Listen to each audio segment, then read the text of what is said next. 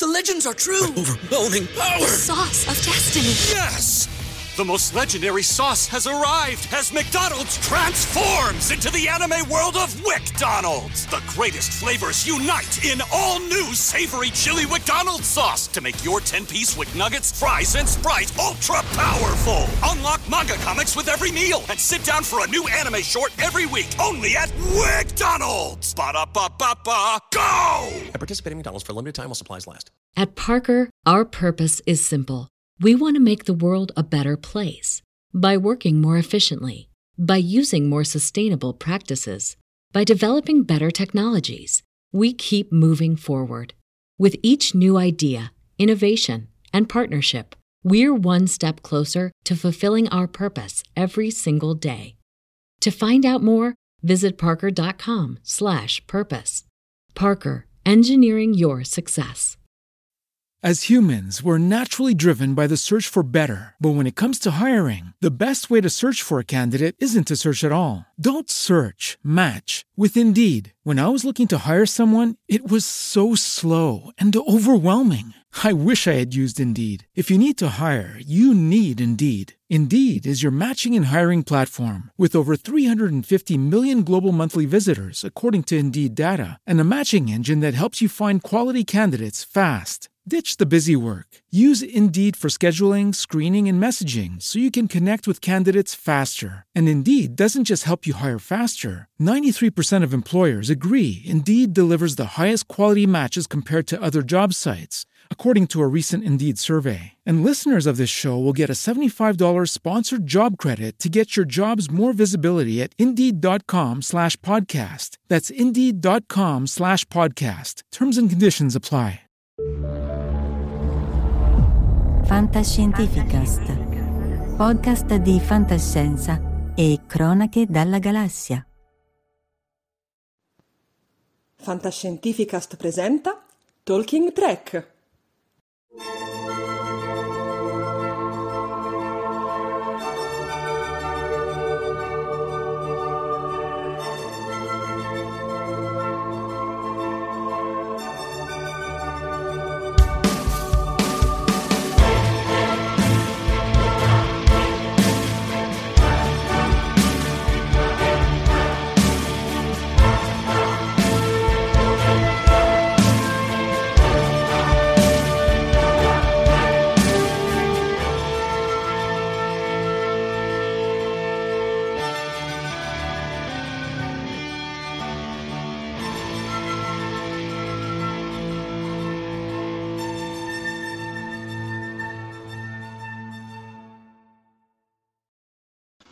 Buonasera a tutti, popolo di Star Trek. Io sono il capitano Jaret. E io sono il primo ufficiale Sofia. Questa sera torna al nostro after show con la recensione della prima stagione di Star Trek Prodigy. Ma direi di non perdere altro tempo e di lanciare subito la nostra sigla.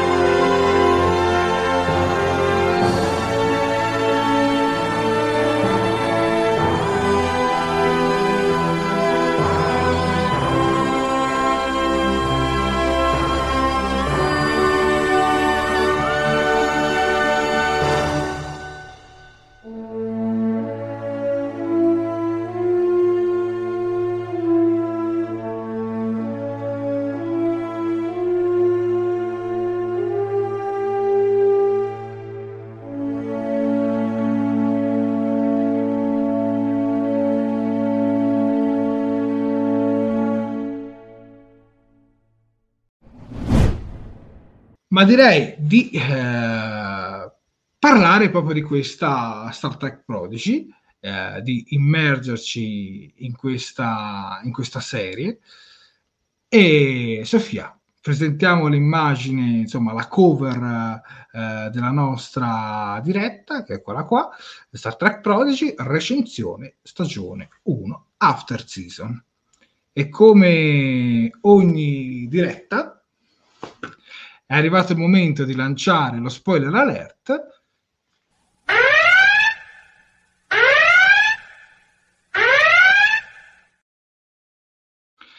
Bene, da qui in avanti faremo spoiler sulla serie e soprattutto se adesso vogliamo esprimere un voto sulla serie lo facciamo senza filtri, ecco, mettiamola così, senza filtri. E quindi direi che è arrivato il momento di mettere le mani sulle tastiere e di dare un voto da 1 a 10 a questa prima stagione di Star Trek Prodigy. Prego Sofia. Ok, caro Jared, grazie. Allora, io a questa prima stagione di Star Trek Prodigy mi sento tranquillamente di dare um, un e mezzo. È una serie che mi è piaciuta, l'ho seguita volentieri. Um, ti dirò la verità, inizialmente ero un pochino scettica, non ero molto, molto convinta. C'erano delle cose che, non, che un pochino non, non mi convincevano ti dirò la stessa grafica ho fatto un pochino fatica perché non mi faceva impazzire inizialmente, poi però ci ho fatto l'occhio e mi ci sono appassionata, ci ho, insomma ci ho fatto l'abitudine. Quindi sì, per me assolutamente un sette e mezzo meritatissimo, sono molto curiosa di vedere che cosa combineranno nella prossima stagione. Tu invece Jared?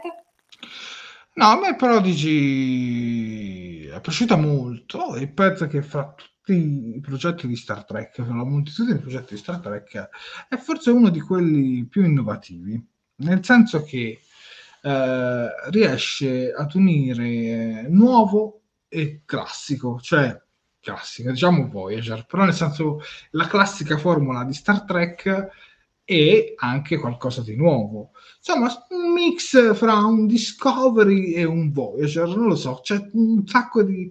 Eh, vabbè, tanto oramai eh, siamo nell'area spoiler, comunque diciamo che eh, questa cosa che è a bordo del, dell'astronave diciamo è qualcosa che è riuscita molto di più a mio parere del motore a spore e comunque ha più senso nel periodo in cui la serie è ambientata.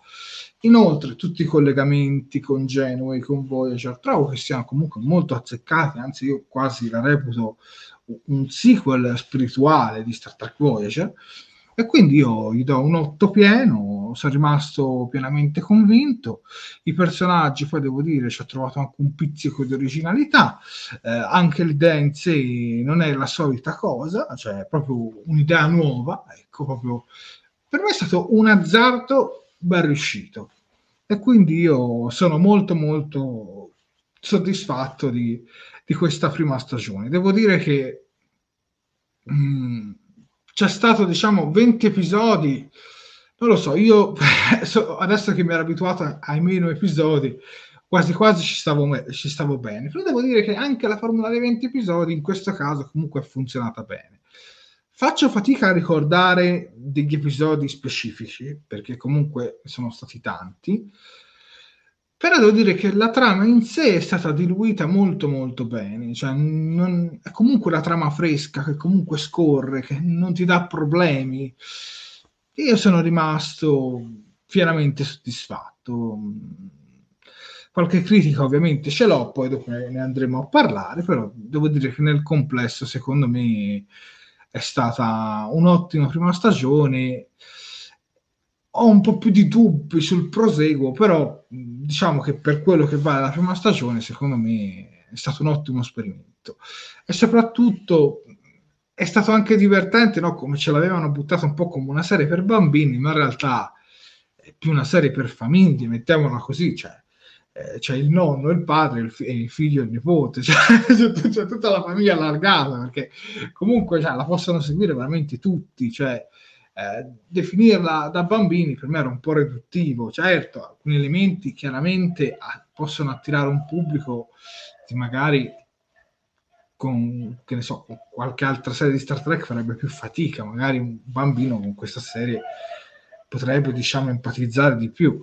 Però devo dire che in, invoglia anche gli adulti. Personalmente io sono rimasto molto molto colpito. E devo dire che sin dal primo all'ultimo episodio episodi brutti sinceramente non ne ho trovati cioè, anche, anche i peggiori comunque erano ben oltre la sufficienza sì, sono, sono fermamente d'accordo con te e vedo che anche il nostro pubblico l'ha apprezzata molto, Jared.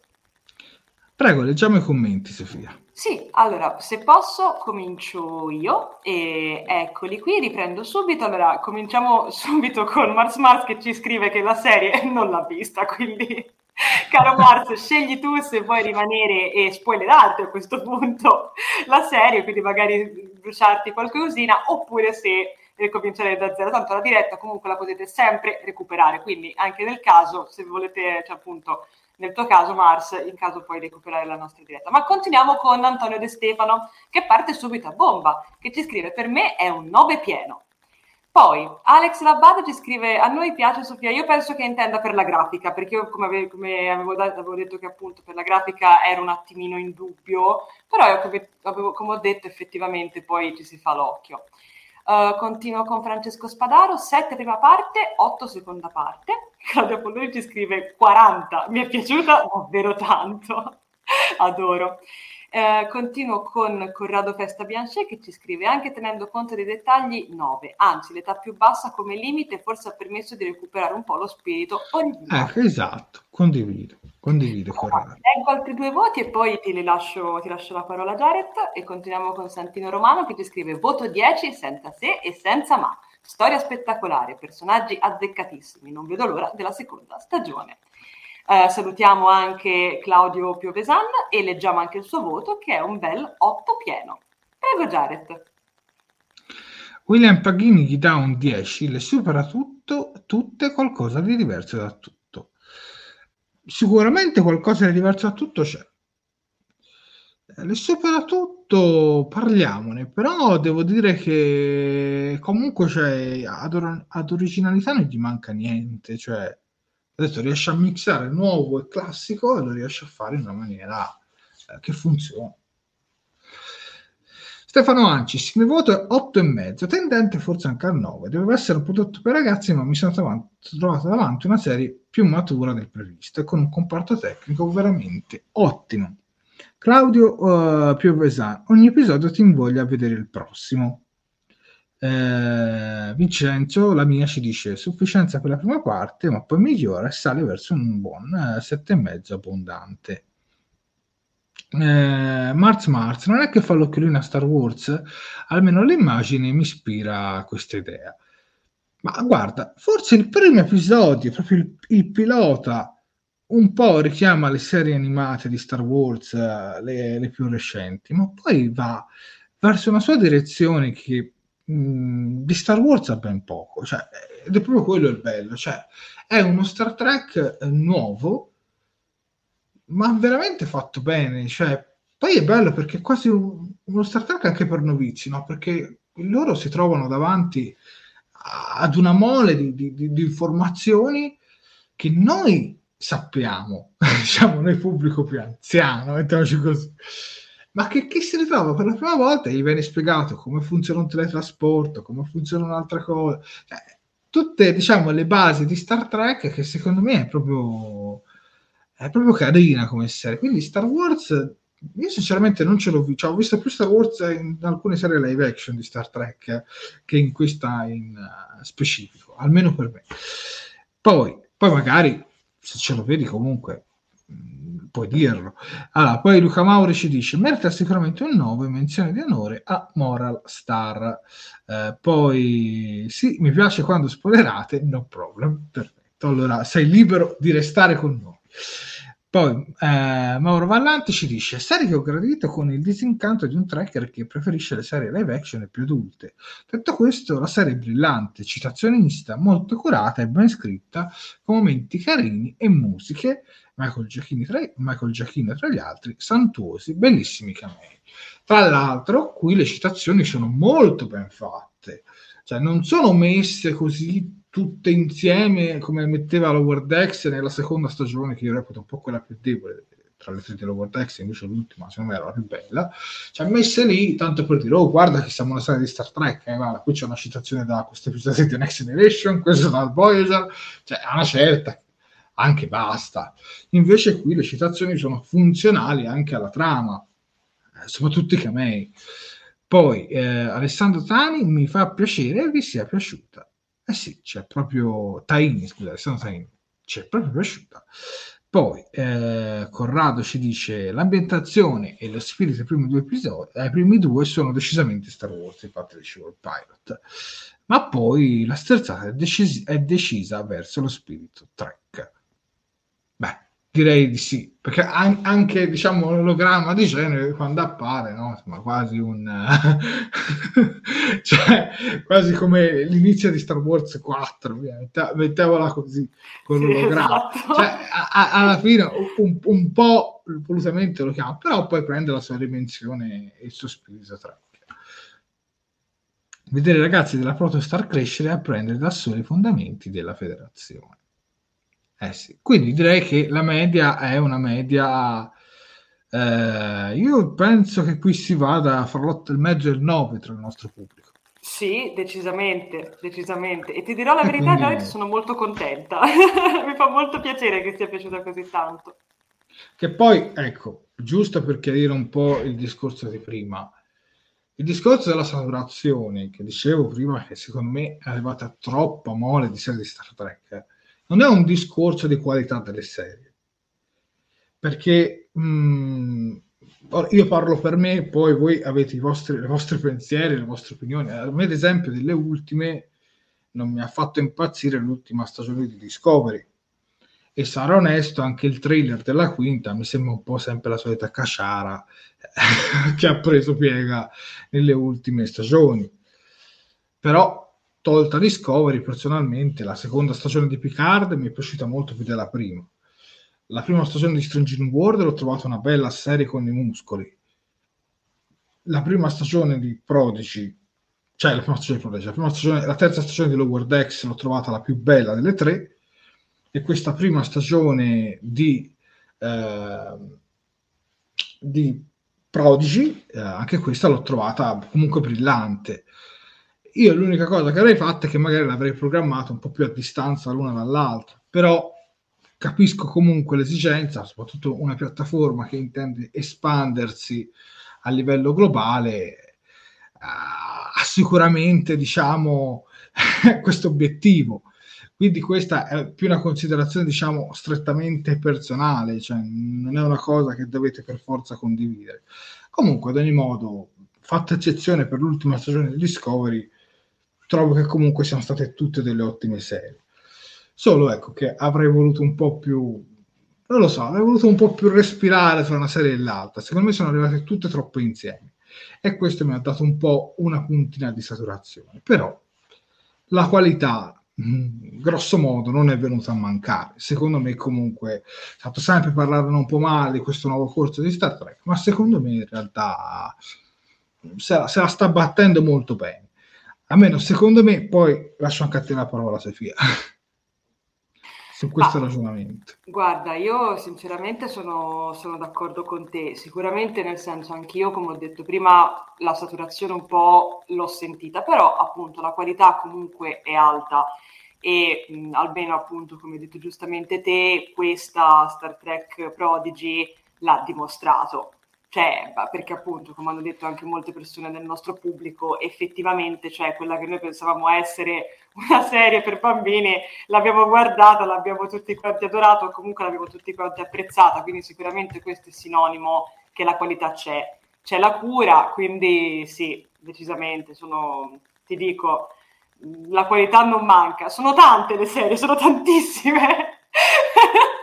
Poi tra un po' dovrebbe uscire anche l'ultima di Picard, giusto? Se non, se non mi ricordo male, a, a sì, breve sì, periodo. Sì. Quindi, capito, cioè siamo proprio pienissimi. Però, questione, di, questione, di, due settimane. Esatto, esatto, esattamente.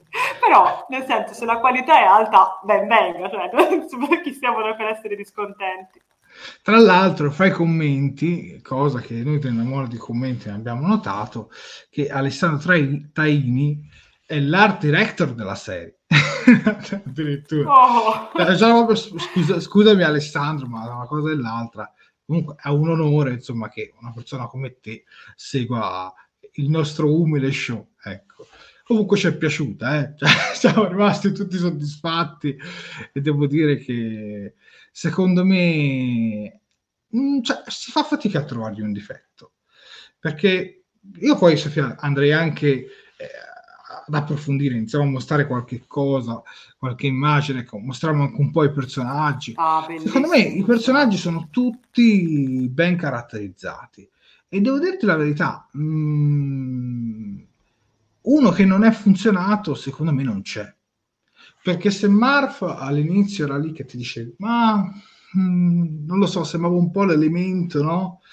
Eh, l'elemento pupazzo, eh, tipo Baby Yoda, no? mettiamola così, no? l'elemento un po' carino, invece anche lui ha un suo perché. Cioè, lui ha una super evoluzione nel corso del, del, della stagione. E tra l'altro, qua, quando, si, eh, quando si trasforma, insomma, come lo vogliamo che carino! No, a me è piaciuto un sacco. Anche, cioè, a veramente... anche a me. Guarda, io ti dirò la verità, Jared, il personaggio che mi aveva lasciato più scettica inizialmente, almeno dal primo episodio, che non mi aveva convinto, era, ehm, come si chiama, eh, Rock Tank, praticamente la, la, la, gigantesca bambina di otto anni sotto forma di roccia. Bellissimo. Lei inizialmente era quella che mi lasciava ancora un po' più di dubbi, poi siamo andati avanti, l'ho amata, è troppo carina tra l'altro la sua doppiatrice italiana mi piace veramente tantissimo, una voce perfetta. Ma guarda, tutti i doppiatori sinceramente a me sono piaciuti. Io la serie, sarò sincera Jared, non so tu, ma io l'ho vista in italiano perché volevo più che altro godermi soprattutto la grafica perché a livello, cioè sebbene comunque con i personaggi inizialmente storcevo un pochino il naso, ma poi ti ripeto, ci ho fatto l'abitudine e ho imparato ad amarli, però gli sfondi, i colori sono bellissimi, sono qualcosa di clamoroso, quindi volevo godermeli a pieno no, e quindi me ne sono visti in italiano, cioè, però anche i doppiatori fantastici, veramente fantastici. E poi è fighissimo, secondo me, poi ti lascio parlare, scusami Jared, anche il concetto del, del medusiano, che sta diciamo chiuso all'interno di questa, di, di questa armatura, si può dire, di questo robot che per, gli permette anche effettivamente di avere dei confronti con gli altri personaggi e insomma con le avventure con tutto quanto. Quindi è bello, cioè secondo me è stata una bella trovata, io l'ho apprezzata sinceramente, non, e mi, è, mi, è piaciuta. Non so te, Jared, ma io l'ho trovata interessante. No, no, ma guarda, i, i, personaggi, cioè, io comunque l'ho vista sia in italiano che in inglese. Ormai, cioè, ho sempre fatto così, ho visto sempre, anche per fare un confronto fra i doppi, vabbè, in inglese devo dire che hanno scelto anche delle belle voci. Comunque devo dire, cioè, al di là del doppiaggio, comunque l'ho trovato buono, buonissimo in italiano, e devo dire che anche l'adattamento, secondo me, non hanno fatto grossi errori devo dire che veramente i personaggi sono tutti particolari ed ognuno di loro funziona. Cioè, guarda che non è scontato, eh, tra l'altro anche Genui olografica, non è scontato che ognuno dei personaggi funzioni, cioè, anche nelle serie migliori ci sono sempre quei due o tre che magari non ti hanno convinto. E invece devo dire che qua sono funzionati tutti cioè, tra i protagonisti devo dire che... E poi anche che... Facciamoci anche una breve descrizione ecco, di questi certo. personaggi. Certo.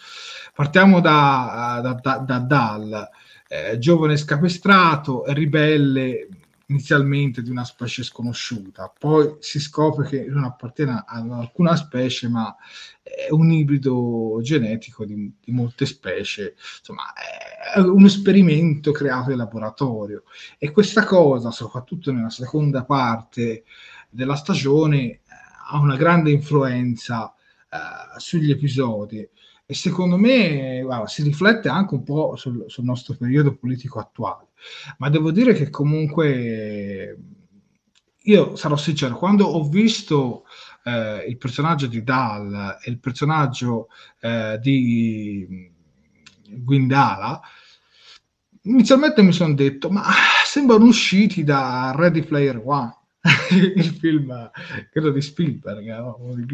cioè, così esteticamente mi dava e, e facevo un po' fatica ad associarlo un po' no, a ciò che abbiamo sempre visto e assorbito nello Star Trek de- degli ultimi 50-60 anni, insomma, degli ultimi, dell'ultimo mezzo secolo, ecco. E invece ti dirò, proprio questo loro aspetto, anche un po' eh, inusuale, no?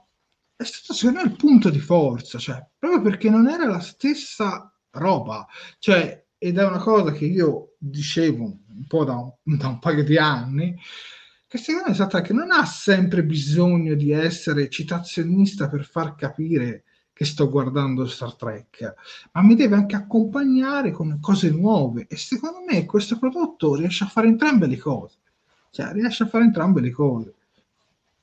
Tutti i personaggi eh, funzionano a, a, modo loro.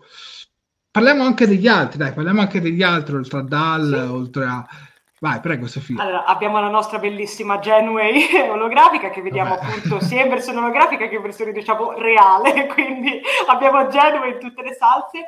A me ti dirò la verità, Jared è piaciuta molto anche la nave stessa, la Protostar, che è diciamo la nave con cui diciamo, loro fuggono da, dalla prigionia effettivamente, perché se ci ricordiamo, facendo un passettino indietro giusto per dare un minimo di contesto, la serie comincia con appunto i nostri personaggi, soprattutto diciamo dal eh, Giacom, eh, Giacom Bob, eh, Zero, Rock Tank, insomma quasi tutti che appunto sono in, questa, in questo pianeta, in questo diciamo asteroide in, in, prigionia, diciamo appunto sotto lo scacco del cattivone, il diviner, e appunto trovano finalmente questa, questa nave, riescono a farla partire e fuggono. Tra l'altro in questa bellissima citazione, se vogliamo anche la serie classica, quando rubano la nave in, cos'era, in Star Trek tre che rubavano, che rubavano l'Enterprise. Comunque mi è piaciuta molto anche, anche la nave. E, e, poi abbiamo anche il nostro diviner, di cui abbiamo un'immagine, qui si vede bene. È un personaggio. Anche lui è un bellissimo personaggio. Tra l'altro, possiamo dire, imparentato con la stessa Guindala, giusto? Che spieghiamo chi è. Esatto, Guindala, eccola qui, è quella che vediamo... Qui con Dal. Esatto, qui con Dal praticamente eh, Windala eh, è, appart- appartiene alla specie dei Vauna Cat, è figlia appunto del Diviner, quindi del nostro cattivissimo, ed è... Eh, come? Il famoso erede, insomma. Esatto, ed è cresciuta sulla prigione asteroide del padre, ma ha un sogno, sia quello di poter esplorare le stelle. Quindi sì. Vabbè, ma in realtà cioè, anche, conosce tantissime lingue, cioè esatto. riesce anche è un po' un tuttofare, ma secondo esatto. me veramente cioè, faccio fatica tra i, tra i personaggi principali a, a, a, trovargli un difetto. Poi, ragazzi, voi siete liberi di, di pensarla come volete, cioè, però secondo me sono funzionati tutti, cioè, i principali. Vabbè, ma in realtà anche i non principali, perché sì, poi magari c'è qualche episodio che funziona meno, ma comunque in generale sono tutti positivi. Cioè, io un vero episodio no non l'ho trovato. Non ti sono si sente, Sofia? No, no, scusatemi, eh. sono d'accordo con te e sono, sono molto d'accordo con te. Anch'io non ho trovato persona. Vediamo se il nostro pubblico magari che cosa ne pensa appunto dei, degli episodi e, e, dei personaggi. Ma ti, fa, ti, faccio una domanda, Jared, così, tornando un mm. attimo sui nostri eroi, protagonisti principali. Eh. Qual è quello che ti è piaciuto di più? Chi è il tuo preferito tra, tra tutti quanti, tra tutti loro? Ma ognuno di loro mi è piaciuto per un motivo diverso, devo dire la verità. Tra l'altro non abbiamo parlato di... Eh, aspetta, che con i, con i, nomi adesso ci arrivo di, dell'ingegnere eh, Gemcom, come si chiama? Gencom, sì, Gencom, è Gencom, quello che è il nome più difficile. Il, il, il Telarite, eh, esatto, esatto, il Telarite, sì, sì, che, che, lui è un personaggio fantastico, no? con questo impianto eh, cibernetico sul braccio che comunque che in realtà loro dovrebbero essere dei ragazzi, ma comunque cioè, si vede che si vogliono dare tanto da fare, no? E che poi una cosa che a me mi ha sempre spaventato, in generale, poi ti rispondo alla tua domanda, in Star Trek è sempre stata la figura dei cadetti, perché la figura dei cadetti, mi dispiace dirlo, ma in Star Trek non hanno mai, non hanno mai brillato più di tanto. E qui invece tu, tutti funzionano, cioè fai veramente fatica a trovarne uno. Comunque, mh, il mio preferito forse è il Medusiano, zero. Perché secondo me è quello più complesso secondo me c'è ancora molto da sapere su di lui, devo dire, ed è quello che mi stuzzica di più, sarò sincero. A questo punto rispondete anche voi fra il pubblico, insomma, qual è il vostro personaggio preferito fra i nostri eroi? Tu, Sofia, invece qual è? Ma guarda, io ti dirò la verità, caro Jared, sarò un po' più basic, però il mio personaggio preferito in tutta la stagione è stato proprio il nostro carissimo Dal. L'ho apprezzato veramente tanto. Io che di solito un po' con i protagonisti, soprattutto nelle serie animate, nei prodotti per ragazzi, ci faccio sempre un po' a cazzotti perché non mi stanno quasi mai simpatici per il modo in cui li, li caratterizzano. Lui mi ha colpito. Cioè, ti dirò, l'ho seguito bene dall'inizio alla fine. Inizia, cioè, è, è, mi piace perché è carico, cioè è pronto, si dà da fare. È, non lo so, mi, mi, è piaciuto proprio anche appunto a livello, a livello di personalità, soprattutto in generale. E poi è fighissimo il fatto che sia, come abbiamo detto prima, praticamente un ibrido tra un sacco di specie diverse. Questo l'ho trovato una cosa veramente, veramente figa. E sì, lui mi è piaciuto veramente, veramente tanto vogliamo leggere un po' al nostro pubblico che cosa ci sì, dice? Che poi, che poi non, è, cioè, non, è, l'unico personaggio geneticamente modificato. No, certo. certo che no, cioè, però... A, diciamo... al, di là, al, di là del più fam- al di là del più famoso Khan, ma anche il dottor Bashir aveva qualcosa, insomma, quindi diciamo che e sono sempre stati visti e questa cosa si sapeva, mi sembra da, da Deep Space Nine, proprio che, non, che se si scopriva non, non, venivano accettati nella federazione. E mi ricordo vagamente, perché adesso non ricordo il titolo, un episodio di Star Trek Voyager in cui proprio si parlava eh, di questo aspetto. Dai, leggiamo un po' il nostro pubblico, vediamo che cosa ci dice. Corrado ci dice: eh, Mettere un medusiano fra i protagonisti è stato un azzardo pazzesco, persino impensabile, ma funziona decisamente bene, anche se è forse l'unico caso in cui è stato possibile solo in una serie destinata a un target molto giovane. Però, Corrado, se funziona, ben venga. Poi, Track Media, spero che la seconda stagione sarà ancora più bella. Io ho un dubbio sulla seconda stagione, ma mm, ovviamente potrò essere smentito. Però secondo me viene talmente messa tante carne al fuoco su questa prima stagione che poi da, da come si conclude no, si riuniscono a, alla Genui originale, eh, ricostruiscono praticamente il progetto della nave e, e se ne vanno, diciamo, eh, nella sua squadra, ecco, nel suo equipaggio eh, della, della, nostra Genui originale, ecco, tra quello olografico e quello originale. Tra l'altro, una, una lacrimuccia per quello olografica io l'ho versata, anche più di una. sarà, sarà, sarà, sì. cioè, mi piace proprio il cuore, cioè, però capisco che eh, se in una seconda stagione vuoi dare totalmente spazio a una, sarebbe stato un po' imbarazzante se le due avrebbero interagito troppo fra loro. Secondo me boh, sarebbe stato un pastrocchio. Molto meglio così. Però ecco, mh, mm, non so cosa aspettarmi, sinceramente, e quindi non vorrei che venissero un po' relegati ai cadetti della, della, della nuova nave e si creasse poi un, un effetto clone di Lower Decks, di Lower Decks cioè quello è, il mio unico spavento perché se diventano protagonisti dei ponti passi della nuova nave, eh, cioè della, nuova cioè della ricostruzione della nave con a bordo il capitano, eh, non il capitano, il vice ammiraglio Genui, ecco, non lo so, un po' mi lascia titubante, però sono sicuro che verrò smentito. sono sicuro che verrò smentito sicuramente difficilmente cercheranno di creare qualcosa che calpista i piedi all'altra serie animata. Quindi, secondo me, probabilmente ne uscirà qualcosa di completamente diverso e probabilmente ci divertiremo ancora. Tu che ne pensi, Sofia, sull'arrivo della seconda stagione? Ma eh, guarda, allora, io sicuramente sono molto curiosa perché, come hai detto anche tu, ci lascia diciamo, in questo momento di stasi dove dobbiamo capire che cosa succederà effettivamente al nostro, al nostro gruppo. Però, nel senso, io penso che, guarda, cioè, a proposito di, di quello che hai, che hai, appena detto, no? del fatto dei cadetti, sì, è vero, diciamo che c'è un po' il pericolo che diventi una seconda serie dedicata diciamo, ai cadetti, però Diciamo che sono due tipi di cadetti diversi, quelli che vediamo in, in, in Prodigy e quelli che vediamo in Lower Decks, perché diciamo quelli in Lower Decks, nonostante comunque siano entusiasti, nonostante comunque abbiano tante cose da imparare, la prendono un pochino più, no, um, come dire, alla leggera, mentre invece appunto loro, cioè in questo caso noi vediamo proprio una serie nel caso appunto della prima stagione di Prodigy, che ci racconta una crescita, appunto, cioè come dice eh, anche Vincenzo, la mia se posso, dice tutta la storia è scritta non per un solo personaggio, ma per funzionare solo se ci sono tutti e sei, uno più un ologramma, più uno, ovvero un ologramma.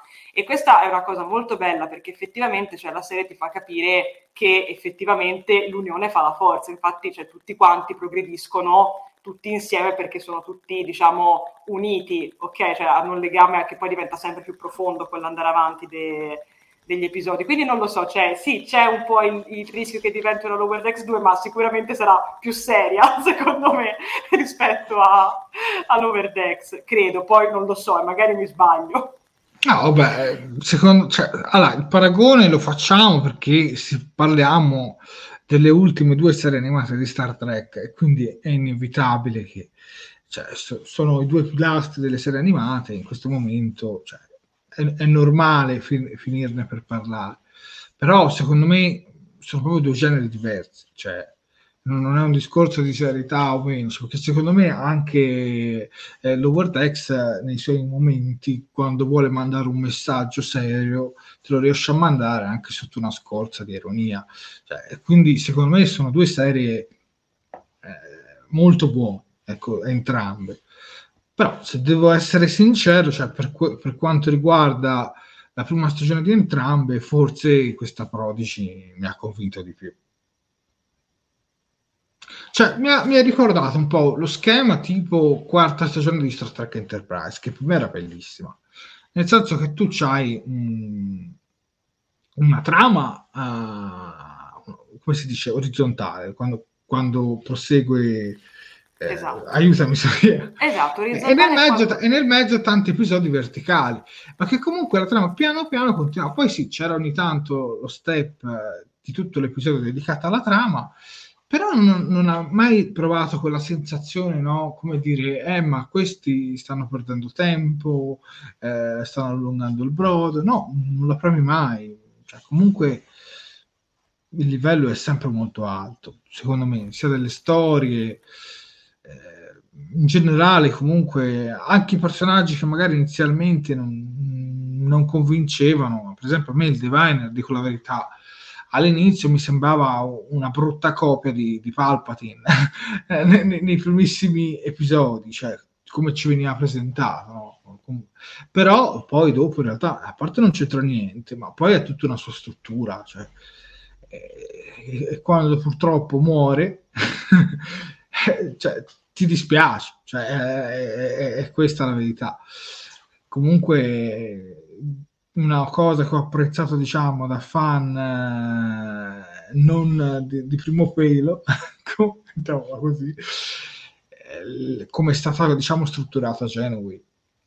Perché la Genoway olografica, la cosa fantastica della Genoway olografica è che funziona perfettamente anche per il fan che la vede per la prima volta. Cioè non ha bisogno di conoscere il background di Genoway, perché lei stessa si presenta ai ragazzi e quindi il, pubblico a casa è come se fosse uno dei protagonisti, cioè apprende la, la, la, la conoscenza de, del personaggio di Genova attraverso il di lei. Quindi tu non hai bisogno del background narrativo di Star Trek Voyager per conoscere la sua parte, diciamo, olografica. Poi certo, poi i ragazzi capiscono che eh, la Genova in carne e ossa è un personaggio valoroso, comunque con una storia importante dietro. Infatti, poi quando finiscono per interagirci, devo dire che, che, che funziona. No? Comunque, secondo me, è stato tutto ben, ben organizzato. Secondo me. E, e, poi comunque parliamo anche un po' del, della CGI, parliamo un po', insomma, a me personalmente, dico la verità, è piaciuta sin dal primo episodio. Mm. Sì, chiaramente, ecco, ritornando un po' a Star Wars, i vari Star Wars Rebels, The Clone Wars, eh, per forza di cose ti, ti, ti, viene un po' da fare il paragone all'inizio, però secondo me non c'entra niente. Cioè, è un prodotto track nello spirito. Poi per carità, eh, quelle due serie che ti ho citato di Star Wars sono bellissime, le ho viste, le ho divorate, sono piaciute un sacco. Però sono due cose completamente diverse. Io penso che questa serie veramente colga lo spirito di Star Trek, ma soprattutto il messaggio che deve dare. Sì, sono, sono d'accordissimo con te. E, ehm, esatto. No, poi te l'ho detto, a me la cosa che più ha colpito, appunto, a parte tutto, è veramente l'impostazione dei colori di questa, di, di questa serie. Cioè, sono stata, cioè, ci sono delle parti, posso, posso scorrere un pochino le immagini già. Sì, sì, sì, prego, prego, prego. Per esempio, a parte, cioè, guardate che rossi stupendi, cioè, ma guardate anche semplicemente, perdonatemi, Dal con la mappa, cioè, guardate quanto è bello, con questo contrasto tra il blu della mappa e il rosso del punto, è, è, è spettacolare, ragazzi. Ma questa, cioè, dai, quando Genway spiega appunto ai ragazzi la, la federazione, che, che, che, gli fa vedere appunto con questo logano, cioè, è, è bellissimo, almeno io l'ho trovato veramente, veramente stupendo. E quindi, quindi sì, assolutamente. Ma appunto, avevo, io avevo fatto una domanda al nostro pubblico, se posso, scusami già, sì, sì, sì, sì, andiamo a, le- per vedere chi andiamo a leggere la risposta, certo. Allora, certo. partiamo subito, se posso, con, uh, con, con, con uh, eccolo qui, con Trackmania che ci scrive Gwendala, quindi abbiamo un punto per Gwendala. quindi. Um, poi, poi, poi, poi, poi abbiamo Corrado Festa Bianche che ci scrive mettere un melusinato ai protagonisti è stato un azzardo sì, sì, pazzesco. ok perdonatemi. E poi ecco Stefano ci scrive ehm, io ho trovato tutti i personaggi molto interessanti non mi sono sembrati piatti ma con varie sfaccettature ognuno con un passato particolarmente triste. Giusto. Osservazione molto interessante. C'è un episodio nello specifico in cui eh, scopriamo il passato di tre personaggi tra tra tutti, dove diciamo appunto si, si, mettono a parlare di quelli che sono stati i loro, cioè di come sono andati poi a finire nella, nella, nella prigione o comunque nella, nella colonia. E l'episodio in questione, vi recupero un attimino l'immagine così ci rinfreschiamo tutti quanti la memoria, è questo dove appunto scopriamo, eh, scopriamo sì, appunto i, passati, bello. molto molto molto bello, tra l'altro anche qui dei colori stupendi.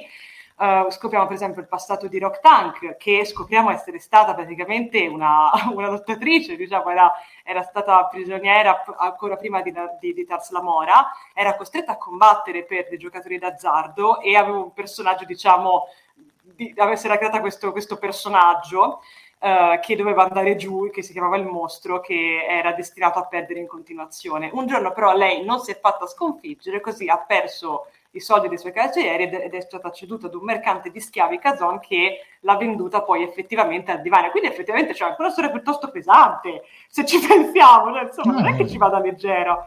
Uh, oppure, per esempio, sappiamo che Zero svela che la sua mente alveare apparteneva ad un gruppo di esploratori che mentre si trovavano eh, su un nuovo mondo sconosciuto, è stato braccato da dei mercanti di schiavi di Kazon e quindi anche qui appunto diciamo, lui è come se avesse raccolto no, tutte le menti di questi, di questi scienziati e le, e le abbia protette. Tra l'altro bellissima la sequenza dove comunque la scena dove, dove vediamo appunto il suo, il suo, pianeta con tutte queste luci colorate veramente stupende. E poi, per esempio, abbiamo anche il carissimo Giacomo che, che, ci racconta da dove, da dove, proviene. Infatti, lui racconta di essere rimasto orfano su Tellar I, di essere stato inviato in missione nello spazio profondo a bordo di una nave dormiente in stasi criogenica insieme ad altri tellariti. Lui era un ingegnere ancora inesperto che però viene risvegliato per primo per, diciamo, mettere un punto a tutti quei piccoli problemi che si stavano creando. Durante... E, lì sembrava un po' passenger. Sì, eh, beh, esatto, esatto. esatto. E, e, tra l'altro lui durante le riparazioni era ripa- accompagnato da, questa, da questo robottino che si chiama Boxy. E una volta però finite le riparazioni scopre, qui infatti si parte alla parte tragica perché si scopre che l'ossigeno c'è, ma per 29 tellariti, non per 30 e quindi a questo punto lui, senza fare troppe domande, senza fare troppi discorsi, dice ok, mi sacrifico, quindi prendo uno shuttle di, di emergenza, vado via, così almeno loro possono finire la, la missione mh, senza, senza, di me, però possono essere salvi. E tra l'altro c'è anche questo momento, cioè che è tristissimo, ma allo stesso tempo fa anche ridere, perché lui dice a Boxy mi raccomando ricordati il mio nome ricordati chi sono della serie no così almeno poi ne pot- lo potrei raccontare agli altri. E appena lui se ne va la Boxy fa oh è quello chi era. Cioè c'è questa cosa un po' diciamo questo un po' dolce amara su, sul nostro povero Gencom. Comunque sì effettivamente i loro passati non è che siano esattamente così leggeri so ma sono belli eh, ma sono belli ma infatti comunque... e, e gli conferiscono anche spessore secondo me sono sono molto interessanti.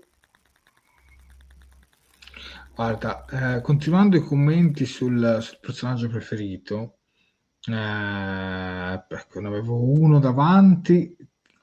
Francesco Spadaro, il Navarca, ci dice: Il mio personaggio preferito è Genovi, in carne ed ossa, seguita dalla Genovi olografica. Poi Luca Mauro ci dice: Notiamo anche che il Diviner è interpretato da un attore con i fiocchi, John Noble. Questa è la lingua originale, ovviamente.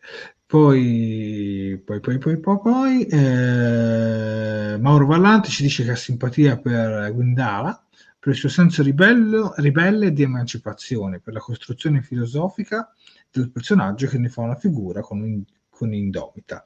Io devo mettere un paio di occhiali. Positiva, voglia di autodeterminazione nei confronti dei legami ingombranti. Poi Genovi, ovviamente. Poi, poi, poi, poi mi ricordo che il nostro Santino aveva detto il personaggio di... Ecco, bravo Rock Tank, personaggio di una dolcezza e bontà immensa, ma quando si incacchia diventa Luca della situazione. Ecco, un'altra cosa che mi è piaciuta di questo personaggio, caro Santino, cari voi spettatori, è che eh, si dava per scontato, soprattutto nei suoi episodi, eh, siccome è grossa è l'ufficiale della sicurezza. E invece a lei non interessava niente, eh, vuole essere un ufficiale scientifico, cioè ed è, ed è, ecco, questa diciamo, un po' una sorta di denuncia, chiamiamola così, molto volatamente, contro il body shaming che funziona, perché non bisogna dare per forza scontato, eh, l'abito non fa il monaco, cioè, e, e, tra l'altro il personaggio cioè, può essere un ufficiale scientifico ma avere anche muscoli, cioè, però non vuol dire che deve essere per forza deve essere per forza un ufficiale della sicurezza, anzi, poi l'ufficiale della sicurezza che sia diventato il piccoletto. Sì, esatto. mena tutti Marf. cioè, Marf è, è spettacolare. Cioè. Ma ecco, poi anche, è... lui, ecco, anche lui, o, comunque non so come definirlo, perché non credo abbia, abbia un sesso, però devo dire che è un personaggio che anche se non parla, dà tanto cioè, non so se riesco a spiegarmi, cioè comunque riesce comunque a, a darti tanto. Prego Sofia. No, dicevo che è molto bello anche il rapporto che si vede che si crea tra lui e, e Rock Tank, quindi tra Marf e Rock Tank, che, che, tra l'altro quando vediamo che diciamo, lui si trova, come dire, nel momento in cui sta, sta cambiando forma, perché a un certo punto appunto Marf fa un cambio di, di, forma, cioè appunto è come se facesse una, proprio come se si evolvesse, mettiamola così, e quindi diciamo da essere un, un blob che, che, mangia parti della nave che quindi, e che comunica anche poco, comunque ha difficoltà effettive nella comunicazione con il resto dell'equipaggio, a un certo punto diventa questo bozzolino e poi da cui poi ne esce in forma nuova con quattro zampette. E a parte è carinissimo il fatto che la prima persona che cerca, il primo, cioè il primo personaggio che va a cercare sia proprio Rock Tank e questo fa capire appunto anche la, la vicinanza che c'è tra, tra, loro due, quindi il rapporto di amicizia, il legame che c'è. E, e, poi, insomma, e poi effettivamente è un, cioè un buono sviluppo anche effettivamente per il personaggio perché ci permette di tirarlo fuori appunto dalla creaturina carina che però magari non fa niente di, di, che se non combinare guai, diciamo che in questa maniera articola anche dei pensieri un pochino più, un pochino più sviluppati, quindi è anche poi utile effettivamente al, alla trama. Non so se tu Jared sei, sei d'accordo, almeno sì, sì, ah, io, io, ho avuto questa impressione, ti dirò condivido, condivido. Antonio De Stefano ci dice Ghindala anche per me, anche se effettivamente mi sono piaciuti tutti. Ottime caratterizzazioni. Ma infatti si fa fatica a sceglierne uno perché cioè, mh, vince il gruppo. Ecco, mettiamola così. cioè, non c'è un, un, protagonista unico, perché si potrebbe dire eh, il protagonista è Dal e Ghindala, ma in realtà no, perché poi ci sono degli episodi in cui loro magari sono tutti sfondo e altri personaggi vengono valorizzati. E qui arriva il mio unisce eh, lo Star Trek nuovo con uno Star Trek più in forma classica. Perché nelle ultime serie di Star Trek che per carità non è un difetto cioè è un modo di impostare le cose in modo diverso. Eh, si è sempre scelto oh, una banda di protagonisti cioè una serie di protagonisti a volte anche uno solo e poi tanti coprimari poi sono tutti protagonisti, cioè non c'è il protagonista assoluto, ma diciamo anche la, la banda di protagonisti, il trio di protagonisti, c'è anche Stranger World, perché eh, Pike, eh, Una e Spock sono indubbiamente i tre protagonisti e gli altri facevano da coprimari. Poi per carità, anche Stranger World aveva, era una serie diciamo corale perché comunque mettevano protagonisti anche Ura perché secondo me anche Ura ha molto spessore eh, nella prima stagione di Stranger World però eh, tanti sono stati più coprimari. Qui sono stati tutti protagonisti. Per quel che mi riguarda e la cosa mi è piaciuta cioè, quindi niente, cioè, se dovessi valutarla per la caratterizzazione dei personaggi, eh, per quanto riguardano le ultime produzioni, secondo me è la migliore. Cioè, come prima stagione sì, perché comunque eh, cioè, eh, ora è un po', cioè, secondo me è un po' intensato fare i paragoni con le live action, però eh, diciamo che Picard parti da una base che comunque è un personaggio che tu conosci comunque bene o male tutto il fandom amava la follia. E, poi sono stati costruiti dei personaggi intorno. Vabbè ora 7 di 9 anche lei la conoscevamo. Però tanti coprimari che ci hanno introdotto così. Uh, Strange New World comunque Pike e Spock a di là che li conoscevamo ancora prima di Star Trek Discovery però eh, cioè, nasce un po' come una costola di Star Trek Discovery e poi prende la sua via, forse va anche meglio, per, però capito, anche lì i tre protagonisti principali li conoscevamo grosso modo già. Qui invece ti presenta tanti nuovi personaggi e sono tutti ben, ben caratterizzati. Cioè, io ripeto, faccio fatica a, a trovargli un difetto. Sì, concordo, concordo con te, Jared, assolutamente. Uh, Jared e Sofia, mi potete... Allora, io penso che Track Media si riferisse a... perché parlava di un pirata che abbiamo già visto in TNG, quindi io penso che lui si riferisse al nostro amatissimo Okona che appare. A me bazzica in tutte le serie. sì, sì, lui, lui fa da guest star, lui non, non, non lo volli mai. sì, sì, sì. Che, che beh, recentemente è passato anche da Lower Decks, oltre a The Next Generation, insomma, il pirata esatto. presente che poi personalmente non è che lo ricordassi con questo grande personaggio di Next Generation, però funziona, cioè, forse sì. funziona più in questa serie che in The Next Generation stessa. Esatto, sì è vero, sono d'accordo. E poi la cosa bella, ecco appunto, come dicevi tu Jared, ecco io una cosa che ho apprezzato effettivamente di questa serie è che appunto anche i camei piuttosto che le citazioni, piuttosto che appunto tutto quello che viene dal vecchio, perché noi abbiamo praticamente, cioè noi in questa serie possiamo... Dire... volo, eh. Ah, Come?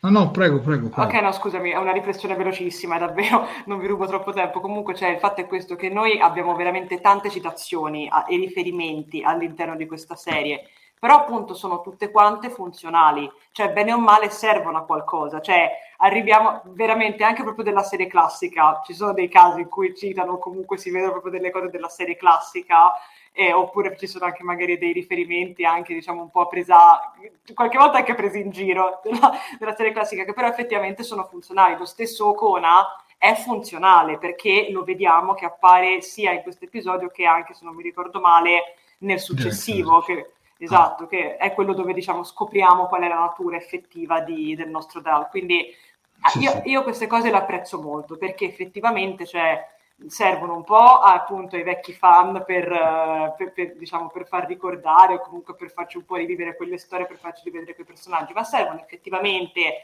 anche nuovi fan per inquadrare quel personaggio, per dire ok, vediamo chi è questo. E questa l'ho trovata una cosa molto, molto positiva. Poi soprattutto il fatto di vedere appunto questi personaggi mh, conosciuti, noti, con eh, diciamo raccontati a questo equipaggio che effettivamente non li conoscono, giustamente, funziona perché è come se noi ci trovassimo diciamo a farci dispiegare un attimo chi sono queste persone e l'ho apprezzata, ti ripeto questa cosa, cioè funziona perché appunto non si dà per scontato niente in questa oh, no. serie. Io questa cosa lo apprezzo molto perché magari a me che certi pezzi mancano, tipo magari Deep Space Nine mi mancano, guardando questa serie sono riuscita a capire chi sono, cioè chi è chi e di che cosa si sta parlando. Quindi assolutamente un punto a favore, secondo me. Corrado ci dice Marf è il nostro Pokémon. In effetti, si evolve pure. È comunque un personaggio veramente funzionale. Tra l'altro, tra i personaggi Kamei c'è anche l'ammiraglio Cellico che l'ammiraglio Gellico, eh, mi ricordo quando uscì il personaggio di Lorca di Star Trek Discovery, e in questo caso spezziamo una lancia su Star Trek Discovery perché Lorca era un, un gran personaggio, era e non si sa che fine abbia fatto que- que- quello dell'altro universo, però ad ogni modo riprendeva molto da questo personaggio. No? Questo è proprio il classico, passatemi il termine, l'ammiraglio rompi che però funziona, cioè, è proprio, cioè, ed è stato anche bello rivederla. Io sono contento perché comunque sembrava una stupidaggine, ma comunque fun- cioè, sono tutte funzionali la trama. Cioè, a me mi dà fastidio vedere l'oggetto visto nell'episodio X di Star Trek TOS buttato lì su uno scaffale senza motivo, tanto per fare la citazione. E qui il riferimento alla seconda stagione di Lower Decks, che diciamo è stata un po' quella un po' più meno brillante secondo me, però uh, in questo caso comunque devo dire la verità che a me le citazioni sono tutte funzionate eh, la stessa Genui, la capigliatura, eh, che, che, che, l'ologramma, no? un po' questa capigliatura tipo Genui eh, nelle prime stagioni, poi quella originale, praticamente la capigliatura di Genui tipo in, in Nemesis o comunque da quelle parti lì e quindi devo dire che funziona funziona. Uh, Claudia ci dice anche l'animazione permette di creare anche degli alieni non antropomorfi.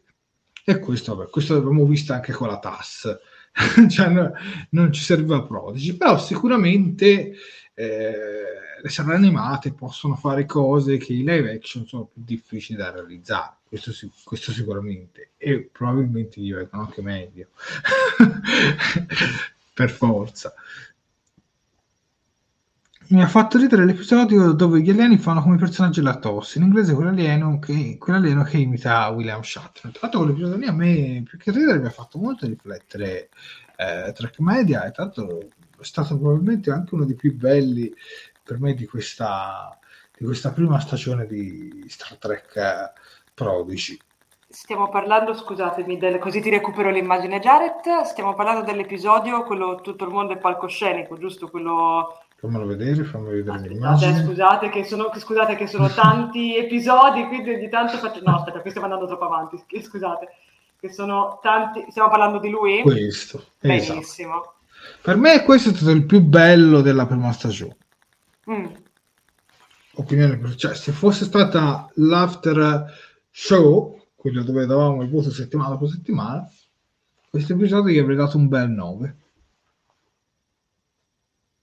Sì, è, è, un grandissimo episodio e tra l'altro, come, come fanno notare, il, cioè, anzi come, come, si nota, diciamo, porta avanti la traduzione dei titoli shakespeariani o comunque dei riferimenti a Shakespeare, appunto, dei titoli di, di Star Trek, perché appunto lo stesso titolo il mondo è palcos- tutto il mondo è palcoscenico proprio è una citazione al, a, al, um, appunto a Shakespeare questa cosa l'ho apprezzata molto ma poi, ma poi loro sono magnifici che, che, fanno lo spettacolo teatrale è bellissimo è, è fantastico e poi effettivamente quando si parlava, no, che tu mi dicevi la, la, la navetta, la Galileo appoggiata sullo scaffale, beh, qui la Galileo ce l'abbiamo intera, che si è direttamente schiantata. ma, ma, qui ha senso. Esatto. Cioè, qui non è messa esatto. per fare da easter egg, ecco. Esatto. Chiameremo anche i termini. Questo non è un easter egg, cioè, anche un easter egg, però ha anche una funzionalità all'interno dell'episodio stesso.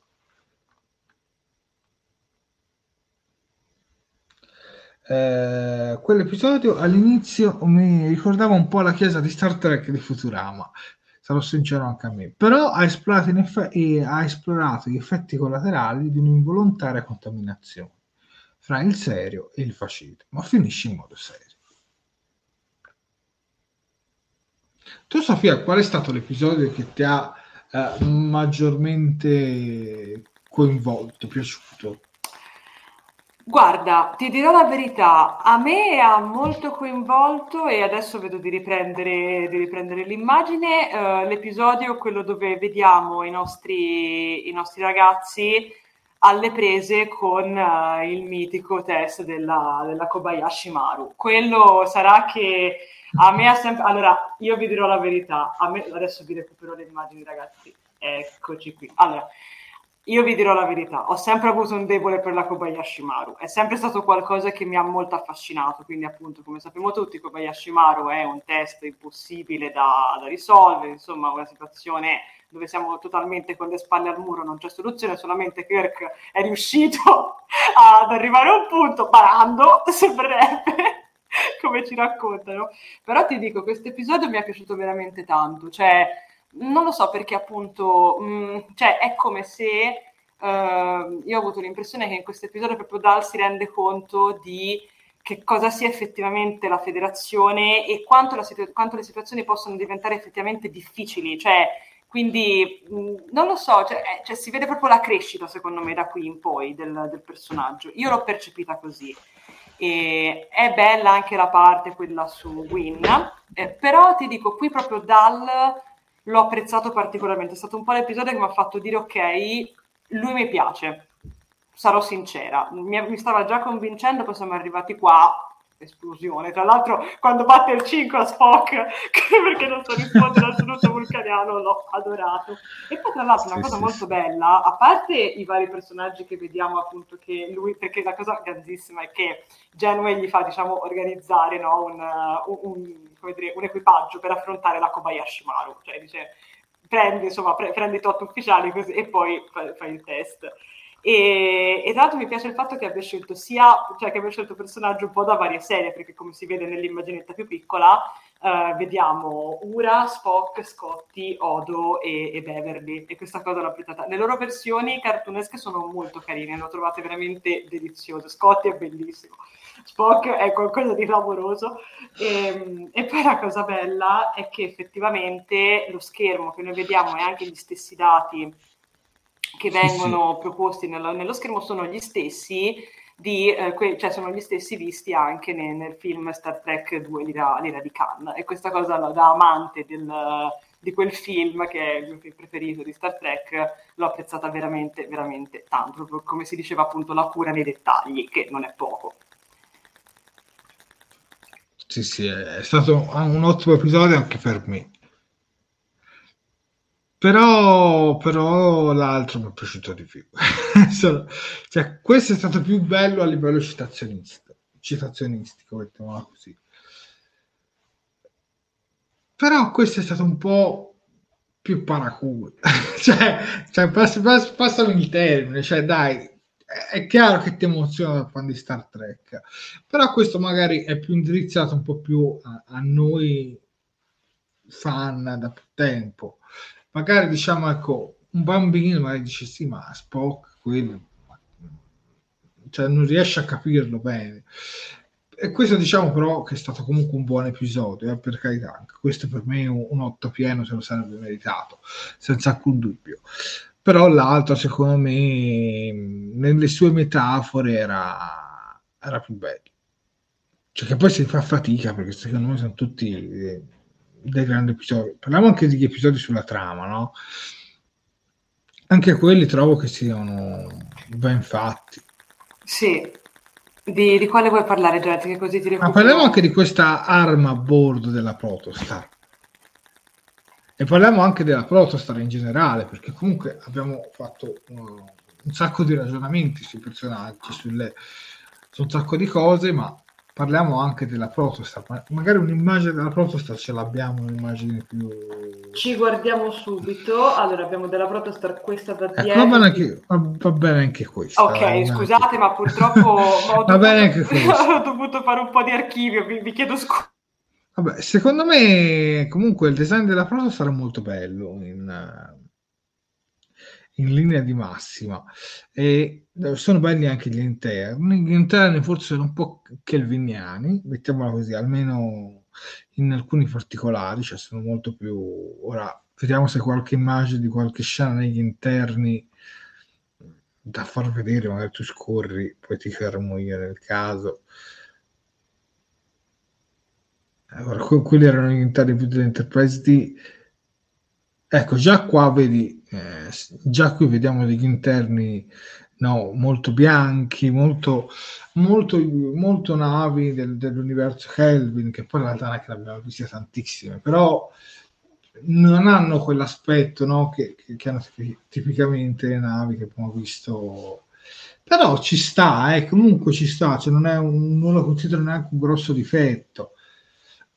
Mm, poi perché definirlo difetto, però devo dire che eh, l'astronave in sé, tutto qua, poi è bello anche perché si scoprono i ponti, le stanze, cioè facciamo anche un mini tour a, assieme ai nostri protagonisti. E anche questa è stata una cosa che, che, che ho particolarmente apprezzato. Ma parliamo anche dell'arma a bordo Cosa ci dici Sofia dell'arma a bordo della, questo protonucleo, ecco, chiamiamolo così, eh, che ha diciamo una doppia identità, cioè che comunque loro eh, attraverso questa astronave hanno la possibilità di viaggiare ad una velocità eh, più alta della transcurvatura, ecco, definiamola un po' così. Ora, trovare i termini tecnici è un po' complicato, ma allo stesso tempo non possono interagire con la federazione.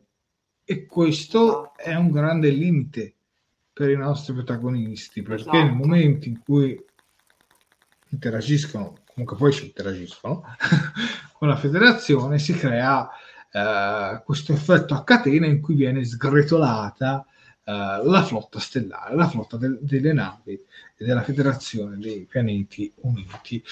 E questa cosa e poi non voglio tornare sempre a Discovery, ma ci torniamo, purtroppo, funziona molto di più del grande fuoco, perché è un po' come una sorta di virus, ora la, la sto prendendo molto larga, perdonatemi, che infetta un computer e a catena eh, infetta tutti gli altri collegati fra loro, cioè distrugge eh, eh, tutto, diciamo, il, collegamento, è molto difficile trovare, esatto, esatto. trovare un termine. Invece la roba di Discovery era molto... Cioè, pur impegnandosi a trovare una spiegazione a tutta, però era molto...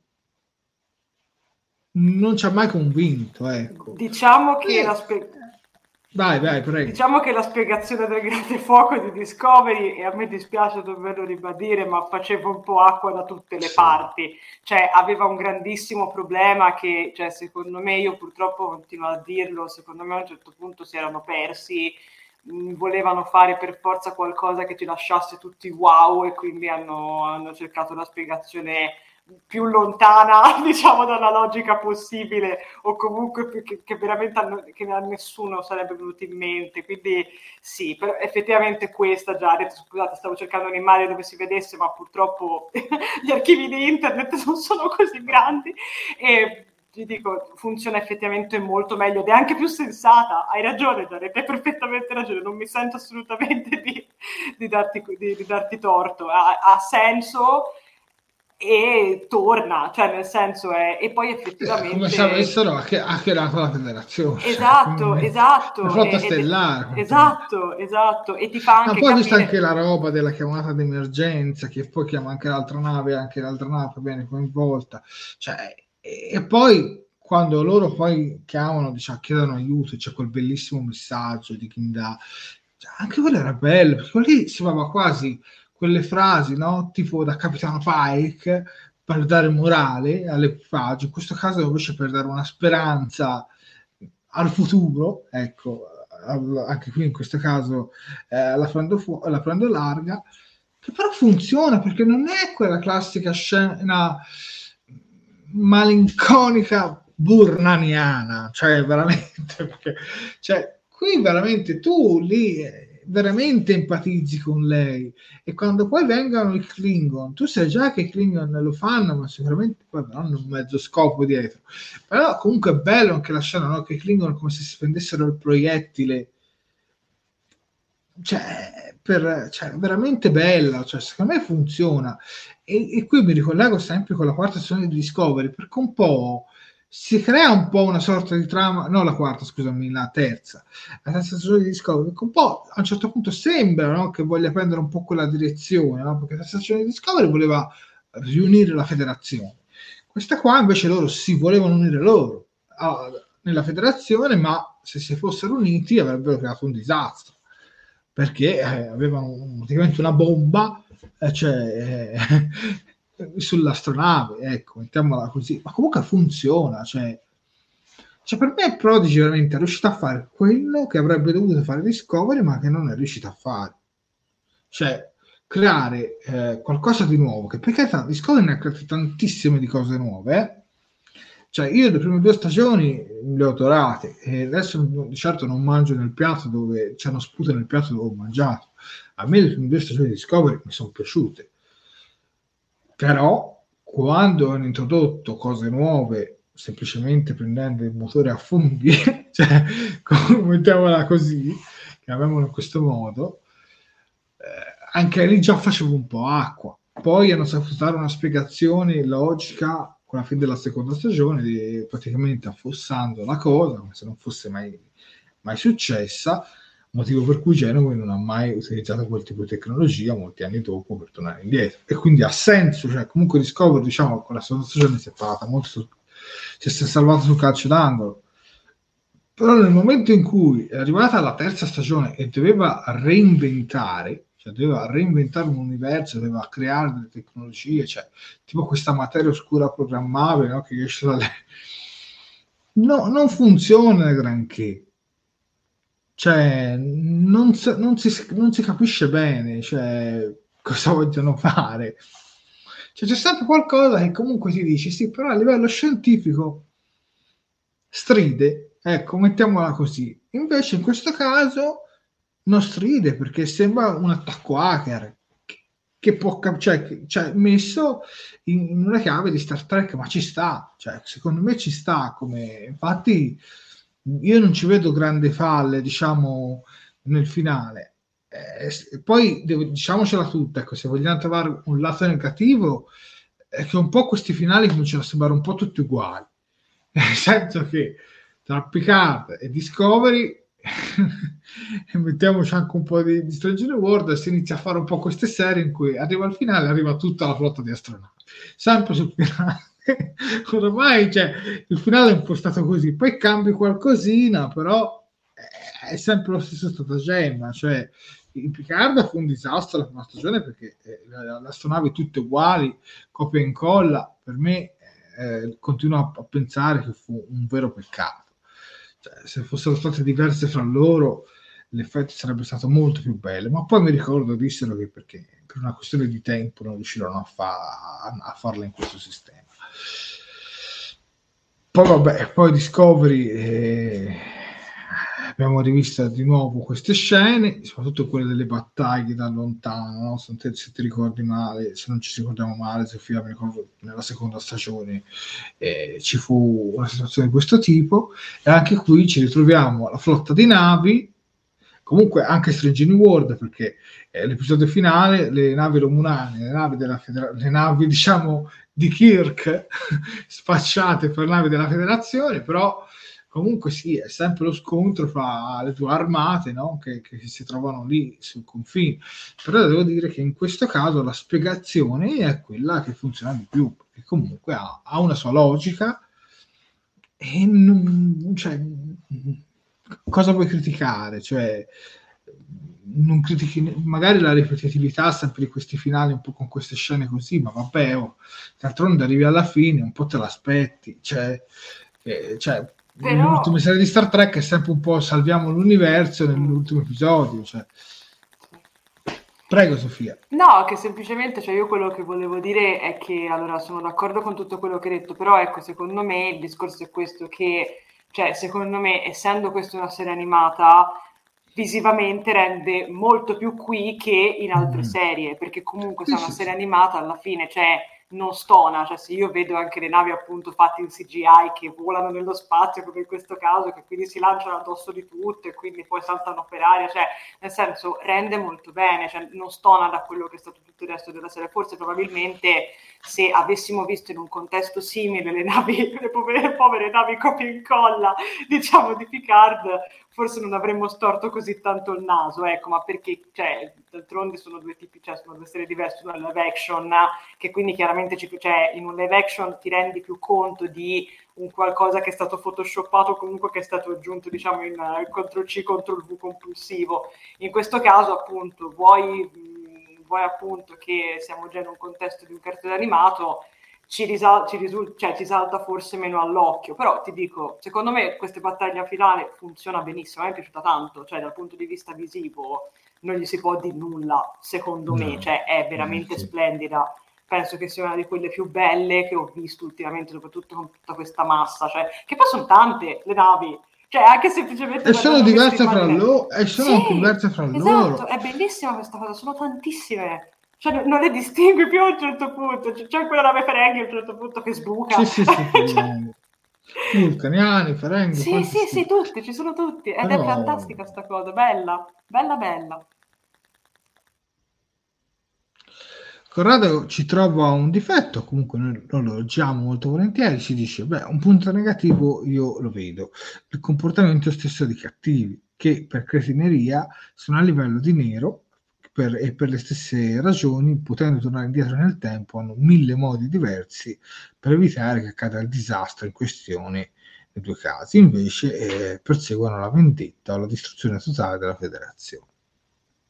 E qui Corrado non ci piove, non ti possiamo dar torto. Diciamo che è un espediente che utilizzano in continuazione, soprattutto nelle ultime produzioni di Star Trek, un po' come tutte queste navi no, che arrivano tutte insieme e sono lì per, per farsi la guerra. Comunque, nonostante tutto, ci dice Stefano Ancis, direi che anche la battaglia finale è, è veramente spettacolare, sia a livello tecnico che di regia. Non si fatica a seguire l'azione, la vedrei perfetta anche in un live action. A me mi ha un po' ricordato mh, quella battaglia che si vede in Deep Space Nine uh, contro il dominio. Si vede tutta quella serie di navi, tutta quella mole di azioni che tra l'altro era molto articolata bene, soprattutto con i suoi anni, e mi ha ricordato un po' un po' quelle sequenze eh, eh, di Star Trek eh, di Space Nine.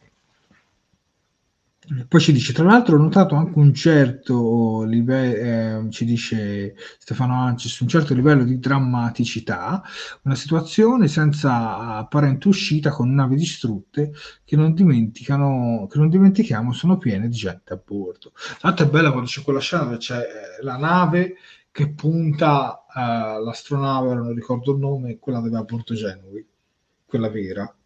Eh. E quella scena lì veramente ti, ti crea un climax da, da spettatore, dici oddio ora, ora mi ammazzano a Genui, quella vera, e magari rimane solo quella olografica. Cioè lì per lì cioè, ti, ti, ti crea questa paura, anche perché tu poi, noi effettivamente poi non sappiamo poi che fine fa effettivamente Genui, do, cioè non sappiamo se morirà, che cosa farà nel post Nemesis, quindi è tutto molto, eh, quindi rimane lì che dici oddio, ma che succede? Cioè è veramente spettacolare. Prego Sofia.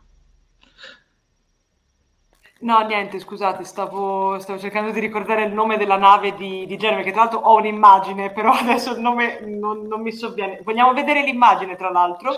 Vediamo l'immagine, vediamo se uno dei nostri spettatori riesce per, a Ecco, bravissimi. Allora, facciamo il quiz a, a premi per i nostri spettatori. Eccoci, questa nave. La, la, nave in questione è lei, che... Vediamo che, est- che esteticamente per me non è un granché no, neanche a me piace molto, però, però col periodo storico in cui è ambientata la serie, devo dire che sposa perfettamente il design dell'epoca e quindi alza le mani. Cioè... Sì. Questo mi trovi completamente d'accordo. Non mi convince troppo, però sì, cioè più che altro non lo so, mi sembra troppo mi sembra troppo lunga, cioè, c'è qualcosa che mi disturba, non, non, lo so, sarà l'effetto dello spazio, sarà il fatto che vola, non lo so, cioè, mi sembra troppo... Mi ricordo un po', sapete, tipo gli apriscatole, quelli, que, quelli per, per, aprire le scatolette, quelle senza... A me, a me invece mi ricordo... Aspetta, aspetta, può essere la Dauntless? Ci Dauntless, bravo, bravissimo, bravissimo. Sì, sì, bravissimo, sì, sì. Un applauso a Stefano. Stefano sei un grande Stefano, sei un grande, grazie mille. No, veramente. Però ti ripeto, sì, la forma è un po'. Però ti ripeto, ci sta con il periodo storico. Gli interni dell'astronave sono molto. Molto Enterprise D, mettiamola così, anche se poi in realtà hanno anche caratteristiche particolari. Ah, devo dire che, ah, poi tra l'altro, qui vediamo in questa immagine anche eh, la, diciamo il personaggio che appartiene sempre alla stessa specie di Gindala e il Diviner che qui ho un po' toccata mi sembra da, da Trill se non ricordo male. Esatto esatto. Anche, hanno dei nomi molto strani eh, devo dire in questa serie. Diciamo che i nomi non aiutano. Lei stiamo parlando stiamo parlando di, di, di ce l'ho scritto scusate che i, i nomi. Um, allora, lei si, si, chiama, allora, lei il suo nome in codice è l'unificatrice o la vendicatrice a seconda, uno, uno dei due, però il suo nome era tipo, um, cominciava con la lei, me lo ricordo. Dove chiamiamola in quel modo, mi hai detto tu. Vabbè, comunque lei secondo me è stato un buon personaggio e poi comunque devo dire che come diciamo ultima stronzetta dell'avventura, cioè de- della storia ci sta. Cioè, secondo me comunque ci sta. E poi comunque il suo, cioè, il suo compito comunque eh, era quello di impedire no? eh, questo arrivo del... Ecco, Asensio. Gra- grazie Luca questa, questa, unione con la federazione, tanto che aveva perso anche un po' il senno. Cioè, a un certo punto il, il Devenner stesso se ne ha reso conto che comunque la federazione lo stava aiutando. Cioè, invece lei era, era, era, piena di odio e, e, non riusciva a rendersene conto. Mm, esatto. Guarda, volevo, prendere, volevo approfittare prendendo un commento da parte di Positrone76, se posso, che Prego. ci dice quasi tutto meglio è stato messo, manca l'inesplorato da mettere nelle prossime stagioni.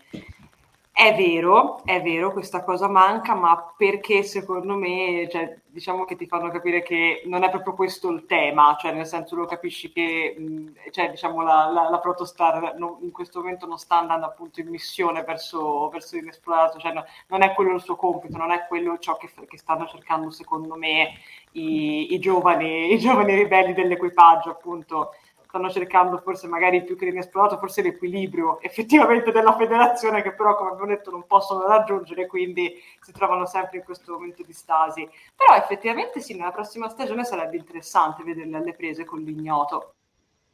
Ecco, parliamo un po' dell'epilogo, parliamo un po' dell'epilogo, no? del, del post, eh, cioè, anche cioè, del post finale, ecco, mettiamola così poi ci sarebbe da dire anche su Ciacò, ci sarebbe da dire tante di quelle cose che però su lui rinvio diciamo il, la valutazione alla prossima stagione perché cioè, di, di Chakotay, Chakotai come lo volete chiamare sappiamo che 52 eh, anni nel futuro dovrebbe essere finito qualcosa del genere quindi io, io rinvierei diciamo un giudizio su di lui nella prossima stagione. Sicuramente però è stato interessante rivederlo quello sì però ancora non ho messo a fuoco tutti i pezzi ecco diciamo che questa parte su di lui secondo me sarà esplorata meglio eh, in futuro ma per quanto riguarda l'epilogo Sofia cosa dire?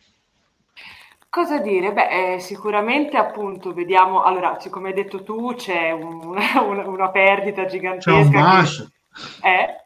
C'è anche un bacio.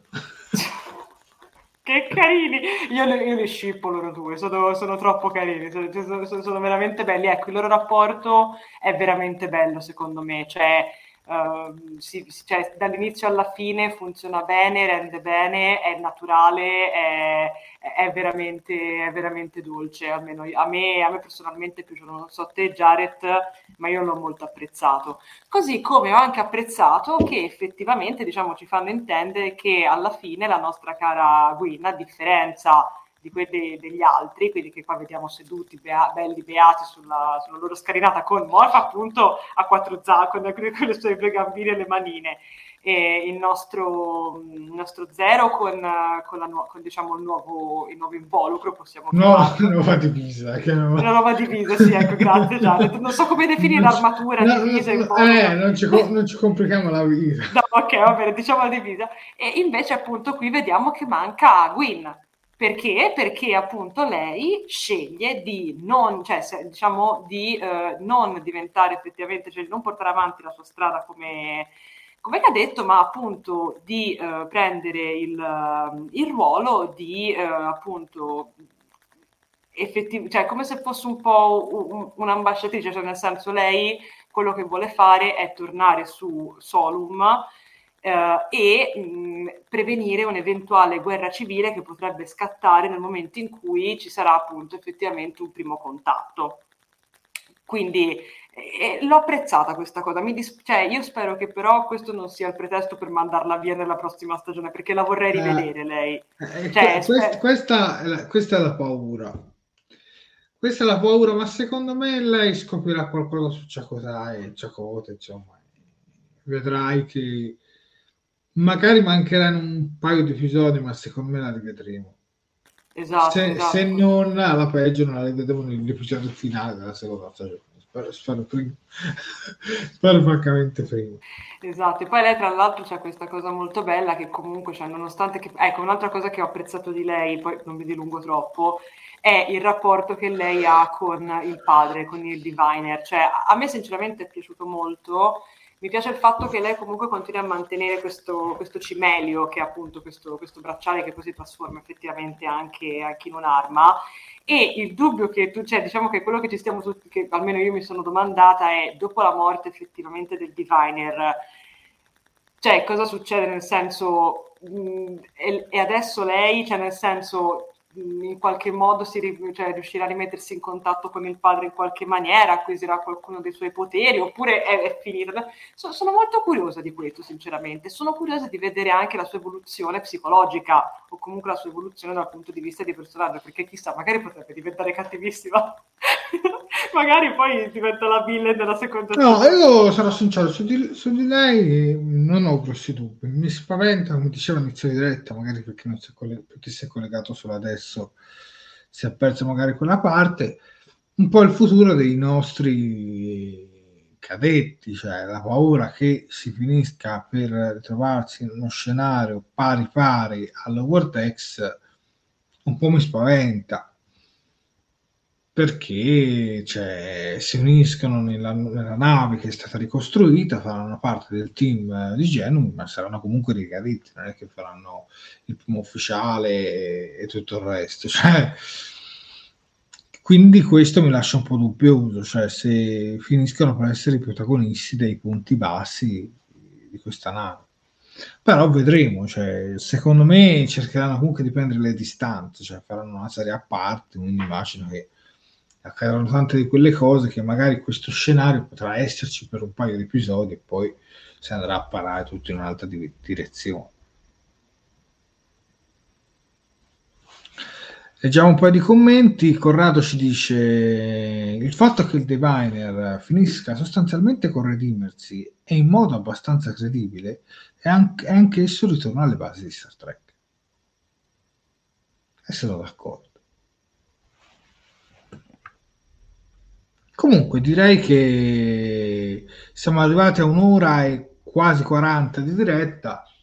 Possiamo tirare un po' le somme, possiamo tirare un po' le somme e io dico che almeno prima parlo io, poi Sofia, poi comunque eh, fateci sapere anche qualcosa voi, insomma, tirando un po' le somme, questa prima stagione di Star Trek Prodigy vi è piaciuta? Credete in questo progetto? Perché io dico la verità, all'inizio, e lo dico anche in modo facendo mea culpa personale, un po' la snobbavo, perché eh, dico la verità, fra tutte quelle serie che arrivavano a ciclo continuo, che mi hanno un po' creato, almeno per me, un effetto di saturazione, che poi per me sono tutte di buona qualità, ad eccezione dell'ultima di Star Trek Discovery. La quinta stagione di Star Trek Discovery non presagisce nulla di buono, ma lasciamo il dubbio. Magari poi riescano a creare qualcosa di, di buono, chissà, diamogli il dubbio. Eh, per me, insomma, la mole di, di, di, serie lanciate tutte insieme, soprattutto eh, questa Prodigy lanciata assieme a Strange New World, ha fatto sì che io personalmente ho preferito guardarmi Strange New World, godermi Strange New World, godermi anche il momento di quello che avevo appena visto e poi con molta, molta, molta calma, infatti ci ho messo un po' per iniziare Prodigy, perché io dico la verità, i primi dieci episodi me li sono sparati. E la seconda parte me la sono guardata molto con calma e addirittura gli ultimi li, li ho finiti quasi recentemente, cioè quasi poco prima di iniziare la diretta, anche perché volevo quasi... Eh, lasciare un'impronta a caldo di quello che avevo appena visto. E, e devo dire la verità, ehm, se fosse uscita in un momento in cui magari non c'era nessuna serie, ma ci sentiva un po' un bisogno una serie Star Trek, me la sarei goduta molto di più e l'avrei seguita probabilmente contemporaneamente. Invece, dico la verità, è, è stata la serie che probabilmente avevo inizialmente più sottovalutato e qui faccio un mea colpa personale, ma è stata anche quella che poi mi ha sorpreso di più di tutte quante. Perché su Strange New World praticamente è stato quello che mi aspettavo che volessi, cioè che fosse, cioè, è stato proprio quello che, che speravo ed è stata una, un'ottima serie. Ha avuto i suoi pro e i suoi contro, anche Strange New World, ma diciamo la verità ci ha un po' entusiasmato, un po' in linea di massima, un po' tutti quanti, per quanto riguarda le live action. La seconda Star Trek Picard, secondo me, è stata migliore della prima e personalmente la prima aveva un po' deluso. Quindi, cioè, tirando le somme su Prodigy, secondo me è stato un ottimo, cioè è stato, è, perché non è finito, cioè andrà avanti, è un ottimo prodotto e mi dà anche grandi speranze per il futuro. E tra l'altro, attraverso questo Star Trek Prodigy, è, to- è, ripartito anche il mercato videoludico di Star Trek, perché è uscito qualche mese fa, eh, diciamo durante la pausa del mid-season, che poi noi in Italia abbiamo vissuto poco perché in, in America era, era gestito diversamente, un videogioco chiamato, mi sembra, Star Trek Prodigy Supernova per tutte le, le varie console, che tra l'altro possiedo anche questo titolo. E quindi, insomma, diciamo che se riesce anche a catturare un altro target di Star Trek, ben venga per il franchise. Questa è la mia opinione. Quindi io confermo il mio 8 per quanto riguarda questa prima stagione, ma è un 8 più tendente al 9 che al 7. Ecco, mettiamola così. Prego Sofia. Guarda, allora io in linea di massima sono d'accordo con uh, quanto hai detto, quindi mi allineo su, su quello che è il tuo, il tuo, pensiero. Ti dico, io mh, ti dirò la verità, Uh, la stagione prima di, di, vederla ho aspettato che uscissero tutti quanti gli episodi perché ho preferito diciamo perché sem- cioè, diciamo che ecco la cosa che un pochino mi spaventava e che vi dirò la verità mh, mi ha creato forse magari anche qualche, qualche piccolo vuoto di memoria il fatto che fossero veramente tanti episodi, perché è vero che questi episodi comunque durano 20-25 minuti, però comunque sono 20 episodi, cioè purtroppo io molte cose mi rendo conto che così a schiocco di dita non me le ricordo, cioè anche magari dei passaggi della trama purtroppo me li sono un attimino dimenticati, ma non perché non mi siano piaciuti, ma perché appunto la mole di cose è talmente tanta, gli episodi sono appunto 20, cosa che non siamo praticamente più abituati ad avere 20 episodi in una, in una, se- in una stagione, se vi ricordate, Picard, sì, Discovery, tutte 10. quante durano 10, 13, massimo 15, ma insomma 20 comincia a diventare un numero considerevole. Quindi ti dico, forse ecco, l'unico piccolo difetto, se posso chiamarlo così, è appunto questi avere così tanti episodi davanti, che ti ripeto per la mia memoria, che non è esattamente brillantissima, purtroppo tendo sì, magari sì. a dimenticarmi qualcosa per la strada, però comunque nel compenso, anch'io ti dirò inizialmente, come ho detto, ero scettica, pensavo che fosse una cosa molto più infantile, ma sì. faccio anch'io mia colpa perché cioè io pensavo che fosse una cosa molto più, un po', un po', più frivola, un po' più sciocca, mentre invece si va a toccare appunto anche dei temi belli tosti e comunque effettivamente, cioè, secondo me è un buon prodotto per un ragazzino, comunque per un bambino perché ti insegna qualcosa. Cioè anche appunto, come dicevi giustamente te, la semplice cosa no, di, di Rock Tank che anche, anche lì, no? Che te, tu la vedi gigantesca, massiccia, pensi, oddio, codesto è un mostro, cioè, infatti anche lo stesso Dal quando la vede la prima volta si spaventa tantissimo, poi l'ha visto da bambina, effettivamente è una bimba, cioè anche questa cosa è molto bella perché in un certo senso è come se ti insegnasse al tuo spettatore di andare oltre le apparenze e di vedere che cosa c'è poi dietro. Questa cosa l'ho apprezzata. I valori di Star Trek ci sono, il ritmo è buono, quindi sì, ti dico, io confermo il mio sette e mezzo pecca ai tanti episodi, che te lo ripeto, secondo me sono veramente, veramente tanti per me, però sono, ti ripeto, anche io sono sul 7,5 tendente a un 8. Se la prossima stagione dovesse essere come questa, per me il voto si alza molto. Potrei arrivare forse a dare anche 9 alla prossima stagione, però non l'abbiamo ancora vista, non sappiamo neanche quando arriverà, però sono molto molto curiosa. A me personalmente non hanno infastidito i, i, troppi episodi della serie stessa, cioè, perché comunque secondo me sono tutti molto godibili, quindi io non, non ho provato magari una certa pesantezza, non so, io però opinione mia personale, eh, cioè per carità, sei libera e siete liberi di pensare in maniera diametralmente opposta.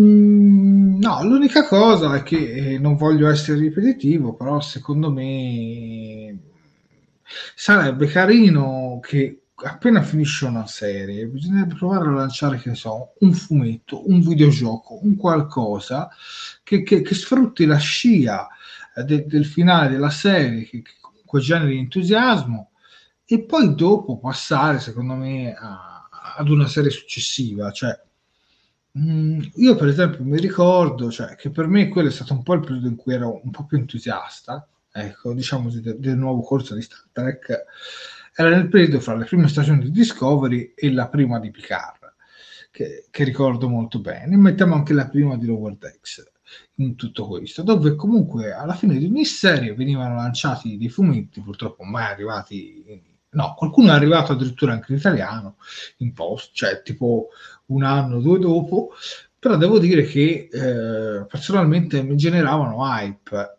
e mi mantenevano, diciamo, un certo hype per la stagione successiva. Il fatto è che ci viene lanciata una serie dietro l'altra. Io non so voi, ma a volte io faccio anche fatica a ricordare cioè, cosa è successo nella stagione precedente. Se non ci fossero i riassunti all'inizio dell'episodio, cioè io che ho recensito, scandito 10 sequenze, dimentico perché c'è troppe serie di Star Trek. Secondo me non lo so, io, io, avrei fatto una roba tipo tre serie massimo per volta.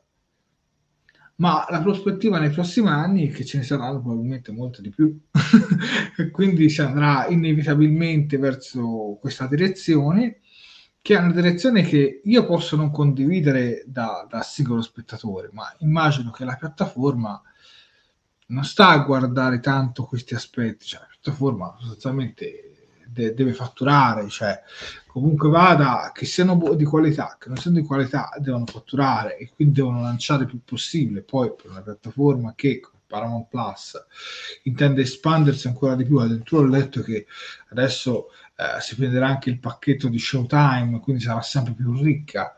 Eh, ha bisogno sempre più di prodotti e sicuramente lo zoccolo duro dei fan di Star Trek, soprattutto negli Stati Uniti, è grande e quindi loro hanno capito che eh, se, lo, se lascio abbonato per un anno intero quel tipo di fan, tutto sommato riescono anche a creare eh, altri progetti su Star Trek o comunque è una mia considerazione personale. Cioè, io avrei voluto vedere eh, tutte queste serie con un po' più di calma.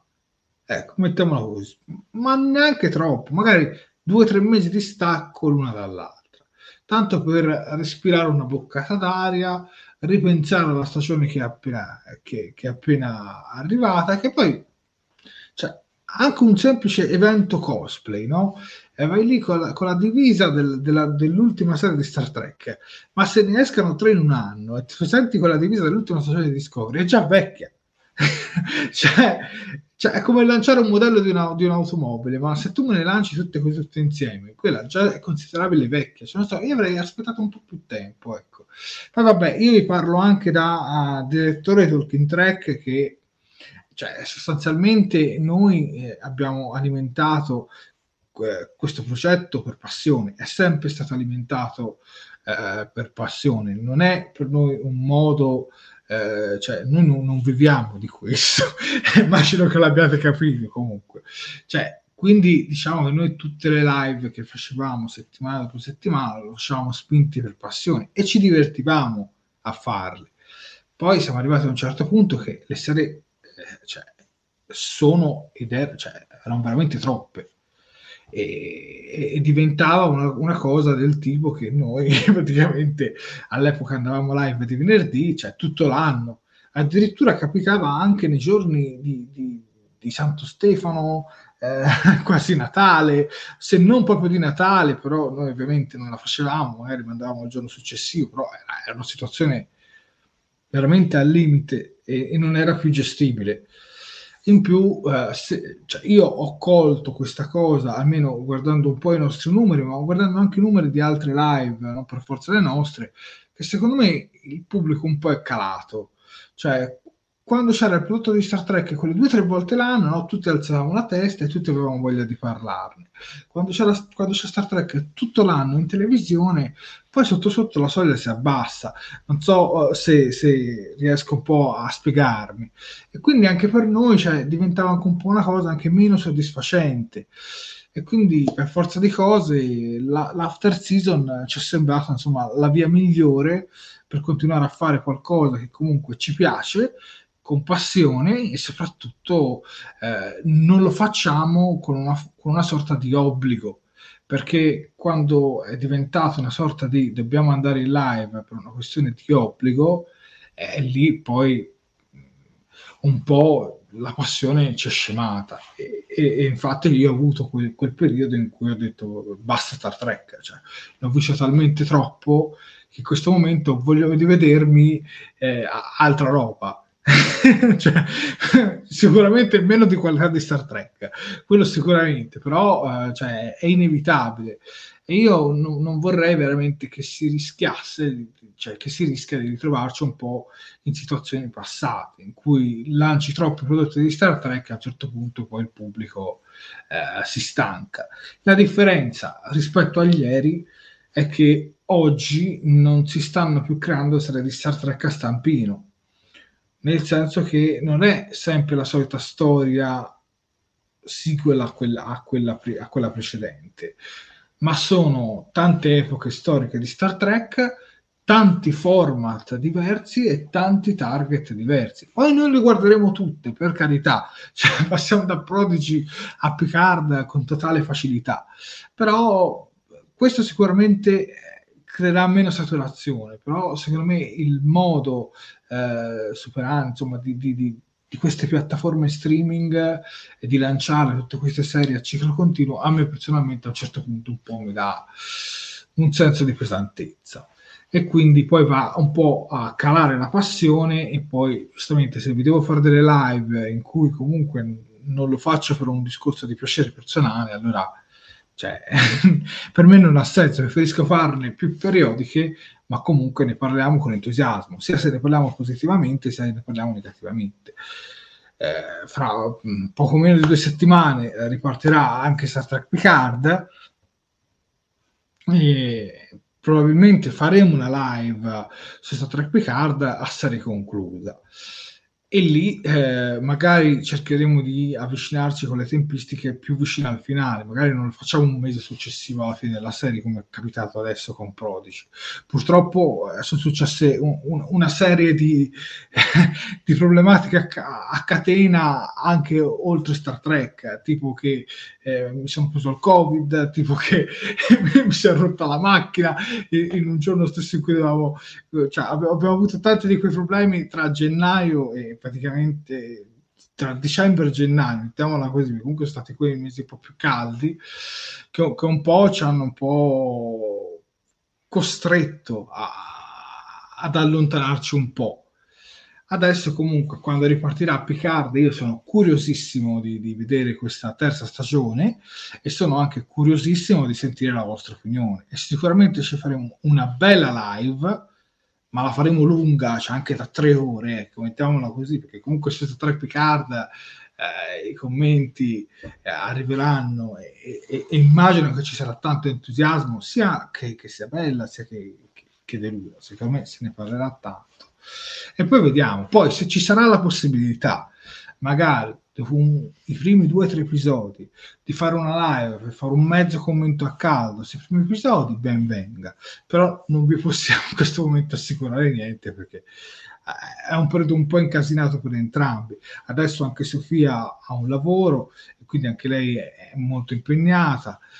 Io faccio praticamente un terzo in più delle ore che facevo eh, un anno fa, tra l'altro ho cambiato anche lavoro, quindi eh, per una serie di problematiche eh, non riusciamo ad essere più presenti. Però è una serie di cose che poi alla fine si sono tutte incastrate, tipo, tipo, tipo eh, arma a bordo della Protestar. e quindi ci hanno impedito di, eh, di essere, diciamo, più continui. Un po', un po', mi dispiace, dico la verità, un po' mi dispiace, eh, soprattutto per, proprio per voi spettatori, perché eh, era un qualcosa che veramente a noi piaceva condividere, ecco. Però eh, lo lascio un po' la parola a Sofia, diciamo che per il momento ci dobbiamo accontentare del, dell'after season. Ma comunque, dai, io sono comunque carico su Star Trek Picard e ho delle buonissime sensazioni. Prego, Sofia. Ma no, niente, in realtà, guarda, sei stato molto eloquente, Jared. E sì, cioè alla fine giustamente, come ora non, non, voglio stare a ribadire gli stessi concetti, però cioè, nel senso appunto, come giustamente hai detto tu, diciamo che si sono un pochino, come dire, accavallato un po' di cose, quindi diciamo che magari piuttosto che fare mh, tante live, però magari dedicarci mh, male oppure magari non dedicarci il tempo che dovrebbero, preferiamo appunto e quindi comunque anche per il rispetto per, per, voi, il nostro pubblico che continuate comunque a seguirci a Luna, quindi grazie mille davvero, approfittiamo per ringraziare il nostro pubblico che è ancora qui con noi a Luna, e, cioè nel senso anche per portare magari dei contenuti dove comunque anche noi ci divertiamo, voi vi divertite e appunto abbiamo anche modo di parlare di più, effettivamente cioè diciamo che, la, cioè, che, può essere la soluzione fare direttamente l'after season, così almeno sia, abbiamo noi anche un pochino più tempo per preparare tutto quanto, perché non ve lo posso negare, Jared lo sa bene, preparare una live non è che sia esattamente una cosa così veloce tra una cosa e l'altra, quindi insomma anche magari avere un pochino più di tempo e arrivare anche poi all'ora X con la mente un attimino più leggera, magari ci aiuta anche a noi effettivamente a, a divertirci un po' di più o comunque a passarla un, un po' meglio. Però vi ripeto, a me comunque fare le live piace, soprattutto mi piace, cioè, sono contenta che il nostro pubblico sia ancora così affettuoso e per, non vedo l'ora che arrivi Picard, perché ormai c'è cioè, terza stagione, ultima stagione, tutte le vecchie glorie nel passato tornano e sì, giustamente già ragione di staremo a parlare due o tre ore di, di Picard. Ah, Avremo veramente tanto tanto da Però capite, cioè, è divertente, è bello, perché è come se fosse appunto, cioè, ci guardiamo tutta la stagione tutti quanti insieme e poi ne parliamo, eh, ne parliamo così, no, a briglia sciolta e, e ci divertiamo, almeno personalmente io, io, mi diverto, quindi spero che sia lo stesso. Sì, poi... Che poi come ho detto, mai dire, mai dire mai, perché nel caso di Strange New World, ricordo avevamo fatto una diretta per un'altra cosa e poi abbiamo eh, spalmato un'ora per parlare dei primi tre episodi, le nostre prime impressioni. In quel caso erano, venivano lanciati settimana dopo settimana, quando sono stati distribuiti in Italia. Ecco. Potrebbe anche capitare una situazione di questo tipo, però eh, vi dico la verità, eh, gli, gli impegni eh, sono tanti, poi prima io lavoravo, diciamo, facevo le mie ore su tutti i fila, poi avevo libero e potevo dedicarmi totalmente a Star Trek. Adesso ho un rientro, cioè ho una pausa, poi ho un rientro lungo e, e, e realizzare le dirette in un giorno come facevamo una volta è diventato pressoché impossibile. E il bello dell'after show, come dice anche il nome, no? dopo che tutti abbiamo visto l'episodio, a fine serata arrivava la puntata in cui tutti eh, chiacchieravamo. Farla uno o due giorni dopo, secondo me, ci creerebbe una situazione di stress e poi perderemo un po' eh, il treno, no? bisognerebbe andarci subito a parlarne. E poi, insomma, per, eh, come dice Sofia, un, un accavallamento di, di cose. Cioè, ci, ci resta veramente complicato. Però quando ci sarà l'opportunità, insomma, quando dedicheremo l'after season, ecco, magari per l'after season cerchiamo di allinearci con il finale, magari di, di, con la settimana, insomma, del finale di, di Star Trek Picard. Almeno siamo tutti belli carichi, tutti con un bel commento a caldo e, e sicuramente ci sarà tanto, tanto, tanto da dire. Bene, direi che siamo arrivati alla fine di questa nostra diretta, Sofia, e io ti, ti ringrazio per avermi accompagnato eh, in questa avventura. Io ringrazio il nostro carissimo Jared e ringrazio anche il nostro pubblico perché sono sempre adorabili e sono due ore che siamo qui a, a parlare di, di Prodigy e sono molto contenta di questo. Sì, soprattutto poi un addetto ai lavori che ci viene a commentare in diretta, pazzesco, pazzesco. Siamo veramente onorati, quindi grazie, grazie davvero ma noi siamo onorati di ogni singolo di certo, voi che veramente cioè, esatto. cioè, un, un, sabato sera potreste passarlo fuori a mangiare una pizza. Allora alle 11 a mangiare una pizza magari state già tornati. Però nel senso potete passarlo in tanti modi e decidete comunque di passarlo in nostra compagnia. Noi questa cosa eh, ci onora sempre tantissimo. Guarda, noi siamo sempre state delle persone eh, molto umili e, non, e non ci è mai interessato veramente metterci su un piedistallo o altre cose. Siamo contenti della nostra community e, e siete veramente tutti eh, meravigliosi. Guarda, vi, vi, vi abbraccerei tutti e quindi insomma dai, vi voglio carichi, vi voglio con le mani sulle tastiere quando guarderete gli episodi di Star Trek Picard perché poi ci sarà il resoconto, insomma, ci sarà il, voto eh, alla fine della stagione. Quindi mi raccomando, eh, tutti carichi. Sofia, ti lascio gli ultimi appunti social. Uh-huh. Io ragazzi, come sempre, vi ricordo che le nostre live vanno in diretta sia sulla nostra pagina Facebook che sul nostro canale di YouTube. Mi raccomando, per quanto riguarda Facebook, lasciate un bel like alla pagina, un bel like alla diretta, commentate così ci diamo la buonanotte tutti insieme e condividete perché come sempre più siamo e più ci divertiamo. Inoltre appunto la nostra live va in diretta anche su YouTube, quindi anche lì mi raccomando mettete un bel mi piace alla live, iscrivetevi al canale, cliccate sulla campanellina degli avvisi per rimanere sempre aggiornati ogni volta che andiamo in diretta o che facciamo su un nuovo video, commentate così ci diamo anche lì la buonanotte, condividete. E, e inoltre appunto vi ricordo come abbiamo accennato prima che in caso non, non aveste ancora finito Prodigy, non, insomma stasera non, non siete potuti diciamo uh, partecipare per un qualsiasi motivo, le live rimangono rimangono lì anche dopo, quindi avete tutto il tempo per recuperarli, giusto Jared?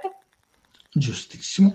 E nelle prossime settimane dovrebbe essere anche distribuito sui canali di Fantascientificast. Quindi, per chi preferisce il formato solo audio, esiste anche il podcast uh, canali di Fantascientificast. Passerà a cercare Fantascientificast su, ad esempio, Spotify e all'interno troverete tutti i podcast relativi al mondo della fantascienza più importanti, tra cui anche il nostro umile eh, Talking Track.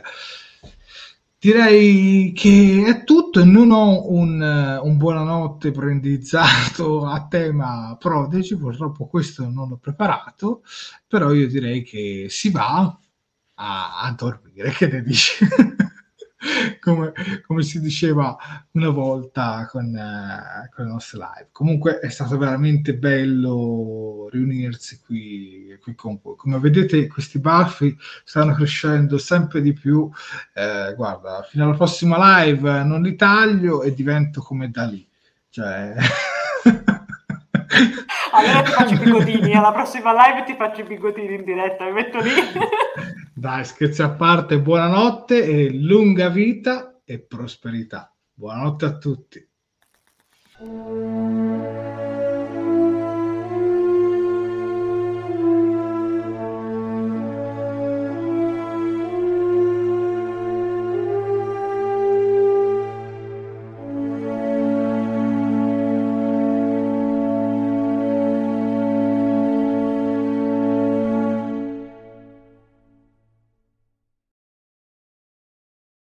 Avete ascoltato Fantascientificast, podcast di fantascienza e cronache dalla galassia, da un'idea di Paolo Bianchi e Omar Serafini con il contributo cibernetico del Cylon Prof. Massimo De Santo. Potete seguirci ed interagire con noi sul nostro sito fantascientificast.com sul profilo Instagram Fantascientificast, sul canale Telegram Fantascientificast e sulla nostra community Telegram t.me slash fsc community. Se siete particolarmente timidi potete utilizzare la vecchia, cara e affidabile posta elettronica scrivendoci all'indirizzo redazione chiocciolafantascientificast.com Tutte le puntate sono disponibili sul nostro sito e su tutti i principali servizi di streaming on demand. Se volete sostenere il nostro progetto offrendoci una birra rumulana o un gotto esplosivo pangalattico, troverete tutte le informazioni e modalità nell'apposita sezione del nostro sito. Il podcast ha carattere esclusivamente ricreativo e divulgativo. Non ha alcun scopo di lucro e viene diffuso gratuitamente. Fantascientificast è una produzione amatoriale. Non si intende infrangere alcun copyright, i cui diritti appartengono ai rispettivi detentori. Autorizzazione SIAE 5612I 5359. Nessun byte e nessun tribolo sono stati maltrattati durante la produzione di questo podcast. Val 9000 e l'equipaggio di Fantascientificast vi augurano lunga vita e prosperità e vi danno appuntamento al prossimo episodio lungo la rotta di Kessel. E ricordate, la fantascienza finge di guardare dentro il futuro, ma in realtà guarda il riflesso della verità che è davanti a noi. Fantascientificast, podcast di fantascienza e cronache dalla galassia. At Parker, our purpose is simple. We want to make the world a better place by working more efficiently, by using more sustainable practices, by developing better technologies. We keep moving forward. With each new idea, innovation, and partnership, we're one step closer to fulfilling our purpose every single day. To find out more, visit parker.com/purpose. Parker, engineering your success. As humans, we're naturally driven by the search for better. But when it comes to hiring, the best way to search for a candidate isn't to search at all. Don't search, match with Indeed. When I was looking to hire someone, it was so slow and overwhelming. I wish I had used Indeed. If you need to hire, you need Indeed. Indeed is your matching and hiring platform with over 350 million global monthly visitors, according to Indeed data, and a matching engine that helps you find quality candidates fast. Ditch the busy work. Use Indeed for scheduling, screening, and messaging so you can connect with candidates faster. And Indeed doesn't just help you hire faster. 93% of employers agree Indeed delivers the highest quality matches compared to other job sites, according to a recent Indeed survey. And listeners of this show will get a $75 sponsored job credit to get your jobs more visibility at Indeed.com slash podcast. That's Indeed.com slash podcast. Terms and conditions apply.